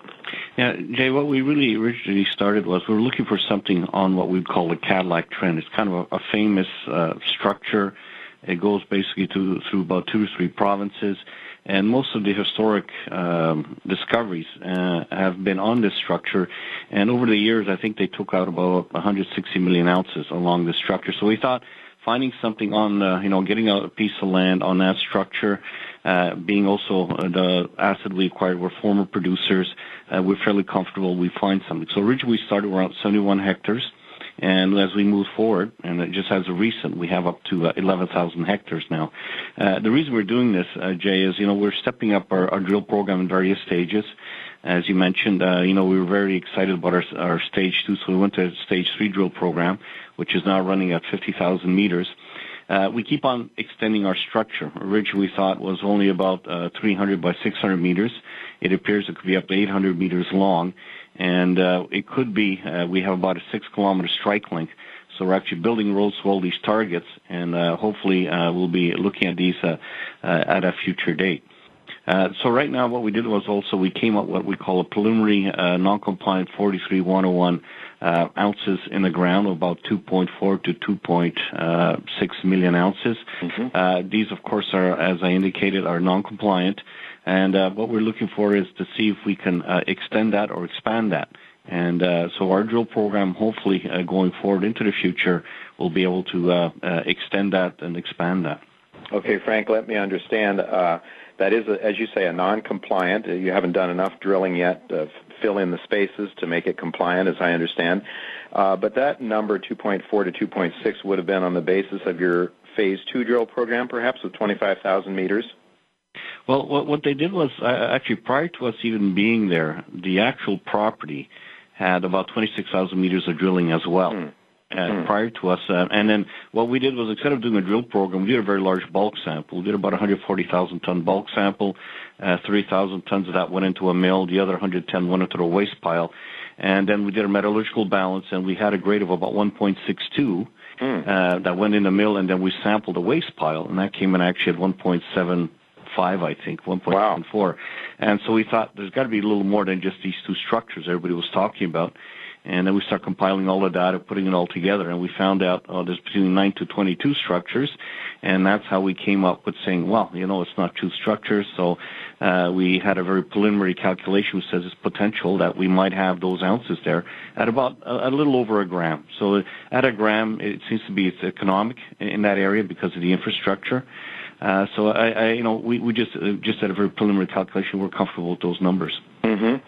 Well, so is your goal then? Uh, it's to expand the size uh, and dimensions of the deposit, but is it also? Uh, do you have an immediate goal to do some infill drilling to make this a compliant resource? Yeah, well, actually, we use one drill just to do infill in, uh-huh. into what we call the preliminary block model, mm-hmm. and the other drill uh, we let the geologist look for structure. And what's happened is, uh, uh, originally we thought it was the extent. You know, we thought that uh, 300 by 600 meter was the extent of our structure. And as such, our geological consultants, which is Genivar, and there's one wonderful geologist there, mm-hmm. she seems to kind of find an extension of the structure, not just east-west, but also north-south. Mm-hmm. So it's not 300 meters wide anymore. It could be maybe 500 meters wide. Mm. And we're still trying to figure out, uh, you know, how wide this thing is, how long this thing is, and, and it's one of the reasons we picked up, uh, uh you know, uh, like I indicated, another 6,000 hectares just recently. Mm. Yeah, you just put out a press release recently uh, to expand your resource, so you're seeing the possibility of this becoming a lot larger we, feel it could come a lot larger, uh, Jay. Uh, and also, we've been doing some metallurgical work to see, you know, uh, can we get decent recoveries? Uh, you know, uh, we originally our bulk sample, we had about a 90% recovery on the 30,000 tons. And then we did some more metallurgical work, and what we did was we tried to see uh, what kind of a recovery we get at half a gram. Because we found some deposits globally. We've been to some of them whereby uh, they can actually make money at half a gram, yes. provided you have the support structure, the infrastructure around it. And uh, so we, we're looked at, uh, you know, doing this at a lower grade. So we did some test work, and even at half a gram, we got 90% plus recovery for our gold. Wow, that's that's impressive. Well, and certainly with uh, thirteen, fourteen hundred dollar gold prices, it doesn't hurt either. Frank, let me ask you: you have uh, you're talking about a 1.6 a grade, 1.6 gram per ton grade. Uh, this is, I'm, I'm assuming here, this is an open pit target, and you're talking about the potential of the, of it becoming wider. So, what is the depth of your drilling so far, and and sort of in your non-compliant calculation, what depth does that go to? Well, uh, in the non-compliant calculation, we only went down to 300 meters because we thought that was also the extent of mm. structure. Uh, now we found out it's beyond the 300 meters, and actually we'll be drilling now to about 450 meters vertical. Mm. Uh, so we still don't know if that's the extent, uh, but uh, we, there's mines in the area. They're down to two to three kilometers now. Mm-hmm. Um, uh, two kilometers is not an unheard number for, for some mines on, on the Cadillac trend. Uh, so it's possible we have something like that, but it's still early on. And uh, so we'll just see what we have up to 450 meters vertical. And if it goes down to 450 meter vertical, uh, then it really changes the amount of ounces that we're looking at. Oh, it sure does very dramatically. And I would also just, uh, for our listeners that might not be that familiar with with mining, Frank, when you're talking about the potential for the width of this deposit to to be uh, substantially larger, then that also uh, along with the depth extension, would uh, would really uh, allow for well, obviously the the width would allow you to go deeper because you don't have because of the geometry of the deposit. Yeah. Yeah. Uh, and so yeah, so you start to look at depth and width, and then along strike. Uh, it, it's not hard to see this becoming a, a very uh, potentially very substantial deposit. Now you have mentioned that you've done some metallurgical work, and and it sounds very impressive too that you can get 90% on a half a gram. And it certainly is true that there are a lot of projects around the world, not a lot, but there are some, as, as you say, with the infrastructure in place that are making a lot of money uh, with a half a gram per ton, especially with these gold prices. And I like to point out to my listeners the real price of gold, the gold relative to all kinds of other costs, have has gone up very rapidly since the Lehman Brothers decline. Uh, you uh, do you do you have money in the bank right now to continue drilling? Or are you going to have to raise more capital anytime soon? Uh, we, we have about eight million in the bank, and uh, hmm. uh, we seem to have a steady exercise of a lot of our warrants. We have a fair amount of warrants. Um, most of them are in the money, and uh, you know, if all the warrants did exercise, we'll have about 12 million coming in from that. And being in Quebec, uh, we get uh, between 30 to 42 percent back for every hard dollar we spent in the ground. If you spend a dollar, you get 30 cents to 42 cents back uh, per dollar that you put in the ground. Uh, that's only an exploration. That's all we're doing is exploration. So, sure, uh, you know, in in the in the in the new year, I think we'll have uh, uh, probably a good 14 million uh, available to us to carry on with our program. So we, we look pretty good. Uh, Frank, I understand that so far in your current 50,000 meter program, you've drilled about 5,000 meters. Is that correct? A little over five. Uh, what we're doing is to accelerate the drill program. We're building roads to all our targets, and we're preparing all the targets for the drillers. So the drillers um, are really ahead of schedule with, with the program. Uh, so we're very, very happy with that because uh, uh, for us it's important that uh, we find the extent of the structure because we really need to come back and then do the infill, and we still haven't found the extent of the structure. I think you mentioned uh, before we went on on the air that uh, there have been a lot of smaller mines along strike here on your properties in the past. There have been some anyway. Yeah, actually, on this trend, we have five on our, our property. They're former producers uh, eight years ago, you know, in the mm-hmm. 30s and, and the 40s and 50s. Sure. And the only reason they really shut down was a lack of labor. It's not because there was no gold or the price of gold. And uh, uh, so there there seems to be a lot, and some of them quite deep, some of these shafts, which was kind of surprised, and, and some of them are actually uh, uh, done by what we call hand steeling, which is an old way of mining. And uh, you know, when you're going down 300, 400 meters, uh, there had to be something there to to sink a shaft uh, that deep. And then there's also, um, you know, several kilometers of workings underground and developed wow. um, developed stopes. Huh. Um, so uh, there's something here, and then we found this thing actually extends off our property, and we've traced it a considerable distance off our property, heading east actually. Mm-hmm. And uh, and uh, they, you know, we look at other people around us, and they're actually getting good success as well. So it could be the same structure. It could be way beyond our our our our our, our, land package, but uh, it's nice. You know, it, it's a good area of play. It's very good for us. Well, it, it definitely looks in, very exciting. You, you did mention uh, bulk sampling. You did some bulk sampling. Is there a nuggeting effect here, Frank? Yeah, it um, it was something we looked through uh, we went through a lot of the historical documentation. They said there's a pronounced nugget effect, mm-hmm. and basically they said whatever you drilled, if let's say for example you drill one gram, mm-hmm. uh, by, and when you mined it and milled it, you got 1.35 grams, mm. and uh, so there is a nugget effect. It appears as at least 20 to 35 percent, up to maybe 42 percent free gold, mm-hmm. and even when we did our bulk sample, uh, we found that nugget effect quite pronounced. And uh, so we're, we're aware of it, and we're, we're looking into how to how to see best way to quantify this resource. So, you know, preliminarily right now, all we're doing is drilling for structure. I know we're getting some spectacular widths and grades, and then we'll try to come back in and do a drill program basically to what we call drill for grade. And at that point, we'll have an idea uh, what kind of grade we should be looking at and develop this mine according to that grade. Sure. Developing the stru- you're really drilling along structure. So, uh, I mean, you're looking drilling for structure to understand this, the, the extent of this deposit. But so, when might we expect uh, a 4301 101 uh, compliant resource? When do you? We were supposed to. Uh, well, we, we might we were trying to target a preliminary one uh, early next year. Uh, what's happening though, Jay, is a lot of the labs in the area, like everybody else has a gold property and they're drilling it, have been backlogged, and uh, we have as well have been affected by that. And what used to be like a 10 to 15 day turnaround now is turning out to be sometimes two to three uh, months as a turnaround.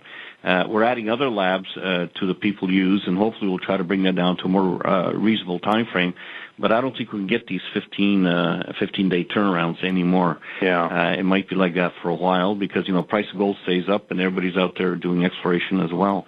Yeah. Uh, so we might, we'll try to see if we can target something in the, by the second quarter of next year. It'll be only a preliminary resource number.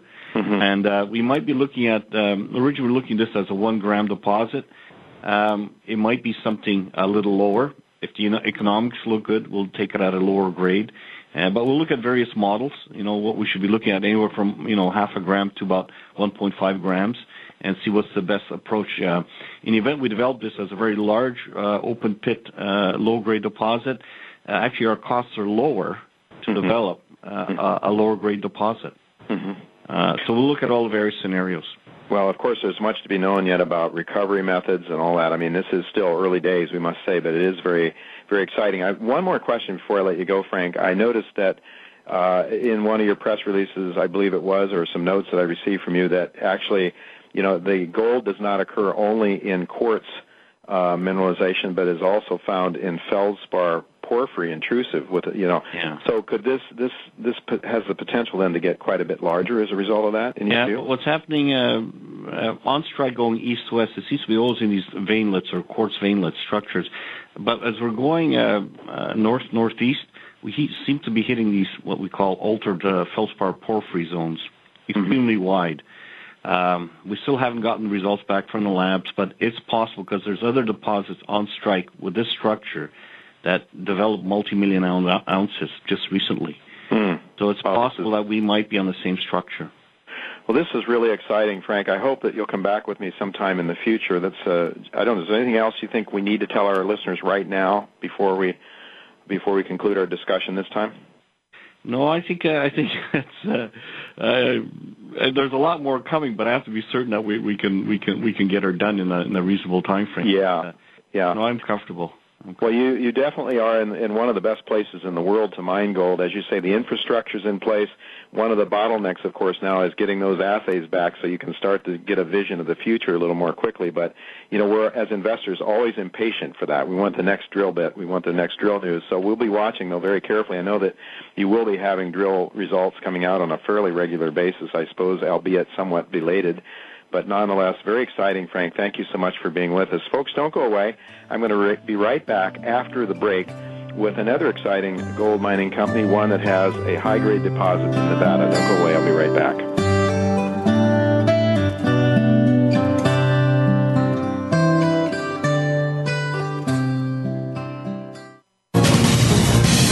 Voice America Business Network, the bottom line in business.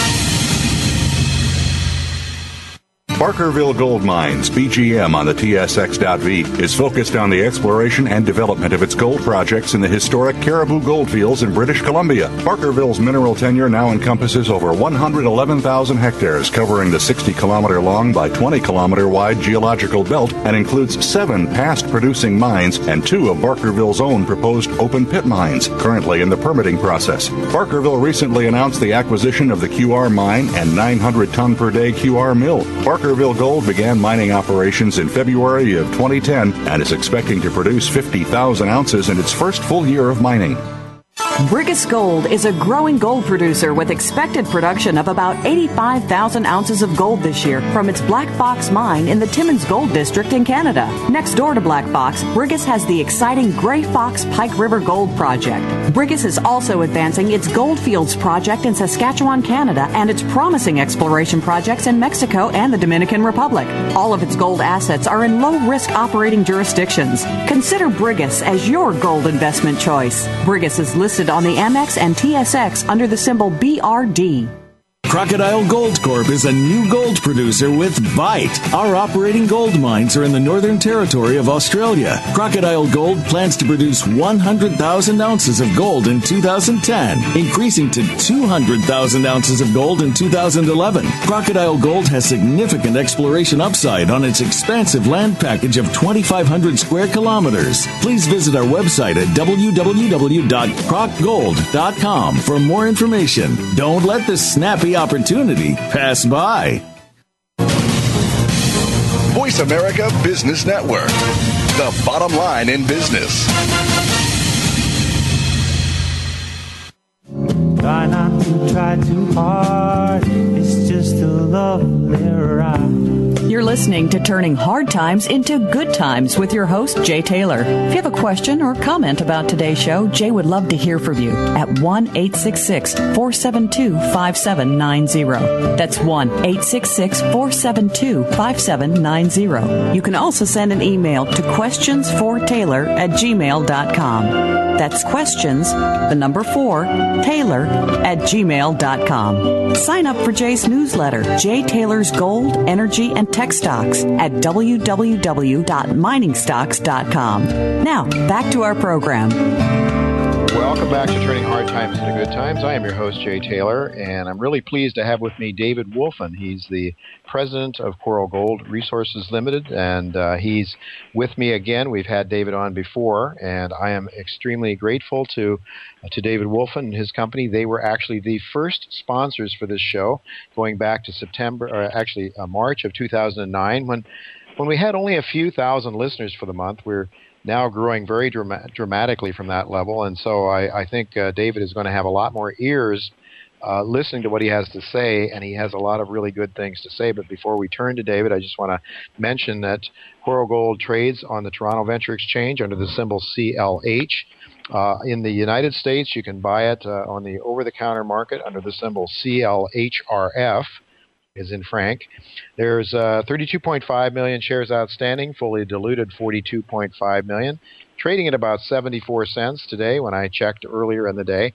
But you know, this gives the company a market cap of only about $24 million. And I say only about $24 million because uh, I think what David is going to tell us uh, would suggest that that is the case. That is very undervalued compared to some of the peers. And that's quite frankly a reason that I have recommended this stock to my subscribers also because we like to buy them when nobody else wants them. That's the best time to buy them. And if you're in a bull market like we are for gold mining now, I think it's just a matter of time before the market starts to price uh, according to intrinsic value. So, David, it's really good to have you again. Welcome. Thank you. It's a pleasure being here. Really a pleasure talking to you. And, uh, you know, I, I will remember with great fondness your father. I've known him for many years going back. Uh, in fact, uh, I dug out of my file today, David, a newsletter that I wrote. I think it was 1987. Could that be possible? Yes. Way back. I had first talked about coral uh, back in 1987, and uh, you know, I'm, I'm thinking that that far back, I had to say, was it 97? No, it was 87. 87. Uh, 87. So thanks for passing that along. I actually would have had had it in my files here in the uh, but but in any event, let's get on to the Robertson Gold property, which is your primary focus in Nevada. Uh, there's uh, quite a few ounces of gold already outlined there. 3.4 million ounces, I believe. Is that your National Instrument 43101 number? Yes, that's correct. And uh, what are the prospects, in your view, for increasing that number? Not that you need to necessarily. 3.4 million ounces is a pretty nice starting point, but um, I know that you are doing more exploration and development there on the Robertson. Uh, any idea Will we start seeing some more numbers sometime soon, Dave? Absolutely. There's uh, drill results coming out uh, this week on uh, uh, we're diamond core drilling. Um, most of the drilling in the past uh, was done uh, via reverse circulation, which is less certain drilling, usually used for exploration. But last year we decided with the price of gold going higher, rather than keep increasing the resource, we were going to now move it towards production and upgrade the resource. So we started uh, diamond core drilling this year. Well, diamond core drilling is a lot more expensive. I know from my experience in this business that sometimes the reverse circulation uh, numbers might be different from what you get in the diamond core. Do you have any sense of whether that's the case here? Absolutely. Because we're looking at a bulk tonnage type story in Nevada, you're dealing with microscopic gold. And when you use reverse circulation, sometimes you lose particles of gold or it gets displaced on the way up uh, the drill bit. So we are diamond core drilling, and the results so far have been coming back better. Uh, the grade has improved, um, so we're pretty excited about the prospects for next year. Um, the plan is to wrap up the last hole uh, this month, and then we're going to do metallurgical test work, which will be followed by a preliminary economic assessment report by the middle of next year. Hmm. Oh, that'll be something to look forward to. Uh, let me just to give the listeners a sense of what your grades are. I mentioned 3.4 million ounces. What sort of average grades are you looking at here, David? Well, the average grades are comparable to the mines in the area, but you're looking uh, in metric terms, it's about um, between half and one gram of gold. Mm-hmm. And so it is conceivable, though, uh, uh, and those numbers are based on reverse circulation. Correct. So it is conceivable that we could see slightly higher grades, possibly, than what Absolutely. you might have otherwise. Oh, okay. Well, that's some potential blue sky. We're not promising anybody anything, uh, you know, this is a very it's it's a very risky business. Mining and its exploration brings with it risks, but we're in the best of all worlds. We got the wind at our back right now in what I call the most, uh, I think, the bull market of a lifetime. Uh, David, so you've got uh, you you're going to go forward with. Uh, with some economic studies, by the middle of next year, you expect to have some some some sense of what it might cost and how much you can produce and what the capital cost would be. Correct. Um, we think it'll be the cash cost per ounce should be in the neighborhood of four to five hundred U.S. per ounce. That's what mm-hmm. we're anticipating. Uh, the capex cost to build a leaching operation depends on the size. Um, that will be determined by the uh, the 3D modeling in the proposed pits because they'll have to figure out what the strip ratios will be, and um, um, we're thinking somewhere by uh, about uh, 50 to 75 million to put in a, a decent sized leaching operation. Well, that's uh, that is very modest compared to many projects. And and what any sort of ballpark idea of how much you might be able to produce with an operation that size? Again, well, subject to, to, to more studies. Yeah, um, basically you, you just look at Allied Nevada in 2009 they produced about 35,000 ounces. This year they're talking about 100,000 ounces and then in 2012 going to a quarter million. So they started with a very small modest operation um, and this is the type of model that we're looking to follow. Well, that is a company I must uh, must mention is one of my favorites among the producers, and one that also has high silver values. But it's it's been very successful. And David, their grades are are, are I think well below a gram per ton, or maybe when you I, I believe I can't remember exactly. That's correct. It's, yeah. just uh, below a gram, but they do have silver, and we we are we don't have that much silver on our property, so they do have a, a benefit there. Well, they do have the silver, but I might also mention they're not getting much of that silver. I think maybe 10% or so. So the economics are working very well without almost none of the silver being recovered now. Um, but anyway, uh, let's go to then the possibilities of, of expanding um, and, and cap. Well, no, let's let's shift gears. Here, here's what I'd like to ask you about. We're looking, as I mentioned in the introduction here, at a market cap of $24 million. You got 3.2 million ounces of gold in the ground. Now, certainly it's not like, you know, you have a final feasibility study. It's not like you're a high level of, of confidence, a really high level of confidence yet in how much gold you're going to produce and at what price, although there's some, you know, reasonable numbers you just gave us. Uh, but how do you account for, I mean, what does this amount to in terms of what is the market paying for that, for ounce, for an ounce of gold in the ground? Right it works now? out to be just under $10 an ounce, which is very cheap well, I guess it is, and and I, I believe that recently we uh, Mc, uh, it was Canaccord McAdams that put out a a report talking about you know the average price or maybe the average price being paid for gold in the ground, and I, I guess you got to really differentiate between uh, gold in the ground for a producing company and gold in the ground for a newly a new uh, new discovery.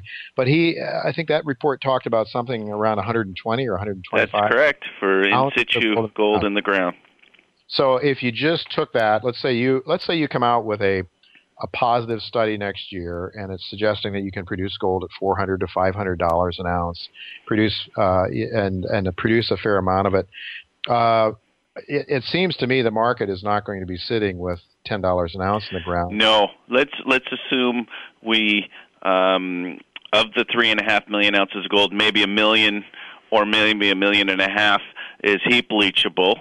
And if we're able to um, do run the numbers on that, and and upgrade the caliber of ounces you can you can figure out the math. If you get a you know a hundred dollars times a million is a hundred million. So with our our shares outstanding that's a three or four dollar share price right there easily uh, compared to your 70 some cents right now. Well, you know, you're yeah. going to be upgrading, so this is not something that's going to happen necessarily all at once, but you'll be upgrading the deposit so that the confidence level in the ounces in the ground and the grades and so forth will be improved. And then you add that the possibility that you could have somewhat higher grade even. Uh, the market, um, I mean, there we you're going to have some of this. When do you expect to have your next 43101 um, upgraded resource?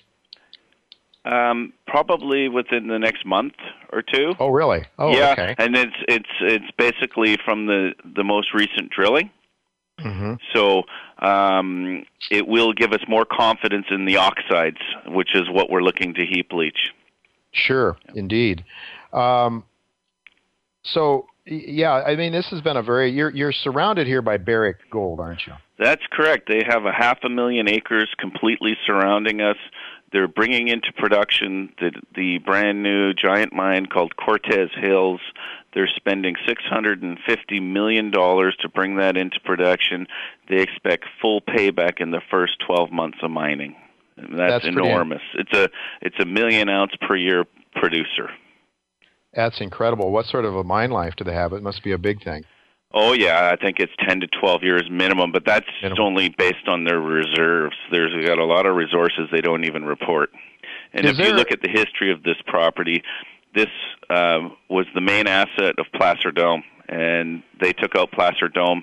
I think it was in 2006 for nine billion, and the pipeline mine, which is even closer to our boundary, produced 1 million ounces of gold annually for 10 years straight, which represented basically um, one fifth of Placer Dome's production, annual production. They were producing about 5 million ounces annually when they were taken over. So this was a major, major producer of Placer Domes.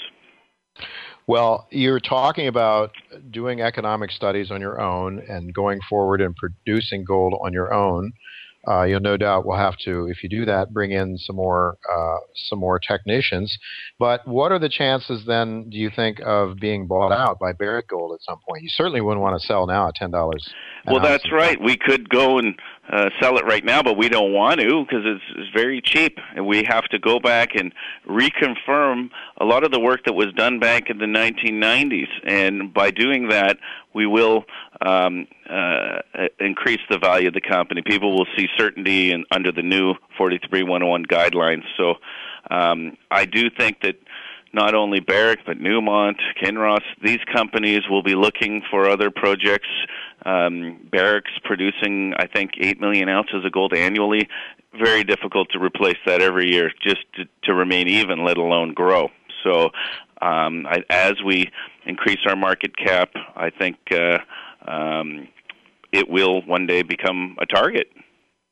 David, do you think with Barrick surrounding you, they're really the only big guy right around you right now? Do you think there's some chance there could be some competitive bidding for your asset, especially if there is some chance of, of growing that uh, 3.2 million ounce deposit into something much bigger. Do you think there's absolutely? A, there's a I mean, if you look at like Newmont, they've told us before if you're in a hundred mile radius of their operations, they're interested because they have depleting mines and they don't want to just sell off their mills for scrap metal. So they're they'll be accepting ore from all over Nevada. A lot of these uh, mills do custom milling from all over North America. So that just mining their own deposit isn't 100% of their production. So mm-hmm. they're definitely going to be interested. Yes, that's fascinating. Well, this has a lot of upside potential here. Tell our listeners how they can keep track of what of the progress of your company. What's your website? Yeah, it's www.coralgold.com. Excellent. Well, thank you, David, so much for being with us and uh, sharing uh, your information. I think we're going to have you back on sometime very soon again. We'll look for an update. Maybe we'll have some uh, an updated 43101 to tell our listeners about the next time. I hope that's the case. Anyway, thank you very much. Folks, don't go away. I'm going to be right back with Roger Wiegand for some final thoughts on this week's show. Don't go away.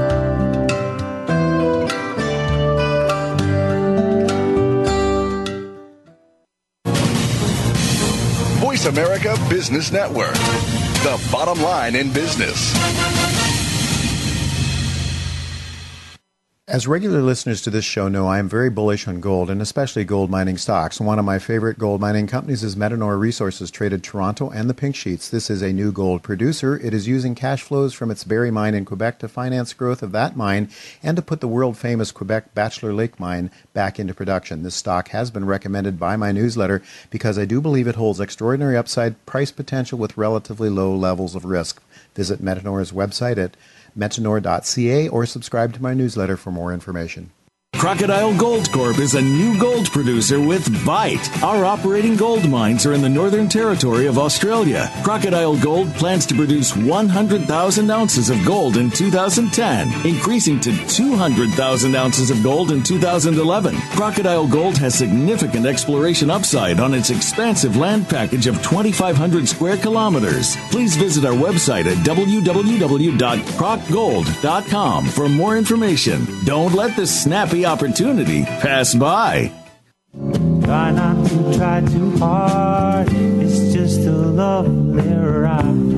Listening to Turning Hard Times into Good Times with your host, Jay Taylor. If you have a question or comment about today's show, Jay would love to hear from you at 1 866 472 5790. That's 1 866 472 5790. You can also send an email to questionsfortaylor at gmail.com.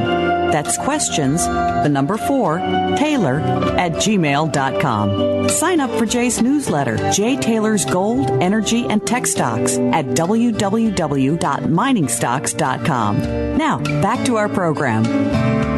Welcome back to Turning Hard Times into Good Times. I am your host, Jay Taylor, and I'm here with Roger Wiegand. You uh, just heard the lady say that you should consider buying Jay Taylor's newsletter. I would also like to suggest that you consider buying Roger Wiegand's excellent newsletter called Trader Tracks. Welcome, Roger. Good to be here, Jay. Good to have you. Uh, I want to just get your pick your brains a little bit on the markets. We're talking, of course, gold and silver. Uh, silver. Let's take silver first because it's really been outperforming gold. How do you see silver uh, technically, Roger? And looking at your charts, what what are well, you we, seeing for silver? We had seen Jay a March uh, resistance point at thirty dollars and eighteen cents, and we had big rallies overnight and into this morning in both gold and silver. Silver opened at thirty dollars and twenty cents it hit a high of $30.75 going past my 18 cents point. It did come back on profit taking, hit a low of 28.48, but it's bounced back again right now. The March most active silver futures, $28.72. So uh, it's very volatile, obviously. Uh, if gold moves 1%, silver moves 2 or 3. Uh, we like it very much. The trend is up. Uh, based on fundamentals and the technicals, uh, we think it's going a lot higher. Uh, got a target price longer term? Longer term, I, I, I think next year, uh, at minimum $42, and now I'm beginning to see it with the acceleration. There's a probable chance next year of uh, 48 50 $50, which is the old years ago high. Okay, Roger, we only have a couple of minutes. Not even that. We've got about a minute left. What about gold? How does that look? Well, gold had the run again too, and my my high was uh, 1424, and it opened above in a gap this morning at 1426, went to a high of 14 $132.50. Then it did come back on a sell off, currently trading February gold futures uh, $1,402.90. Uh, we like 1407 for support and resistance. Uh, we're looking for gold to go a lot higher. Well, it would seem to be the case. Uh, as Mr. Bernanke continues to print money, I think lots of items, not only gold and silver, but a lot of the commodities are going to go higher. I wish we had time to talk about some more. We don't, Roger. We always seem to give you the short end of the stick here when you come on the last segment, but uh, I thank you for coming on. I want to say that you can take advantage of Roger's uh, one time trial offer to uh, try out Roger's letter as well as Chen Lin's letter and my letter by calling Claudio Bossi at 718-457-1426, 718-457-1426. You can also go to our website at miningstocks.com. What is Chen buying? What is Chen selling? Roger Wiegand's excellent letter, Trader Tracks, and mine, Jay Taylor's Gold, Energy, and Tech Stocks. Next week, our special guest is going to be Lieutenant General William Boykin. He will talk to us about how the U.S. is following the same path into a Marxist communist prison as all other nations have that have gone in that direction. So, this is a very alarming uh, discussion we're going to have with General Lieutenant General Boykin, but I think it's well worth listening to and understanding what's going on, really going on behind the scenes. Also, next week, Danny Kofke will tell us how you can survive on a teacher's salary. Uh, we want to thank each of you for listening again, and we also want to thank our sponsors. In closing, I want to thank the staff at Voice America, starting with my executive senior producer, Tacey Trump, Ruben Colombe, my operations manager, Justin Jackman, my engineer. Thanks to all of you for making this show logistically possible. Thanks to each of you for listening. Until next week, goodbye, and God's blessings to you.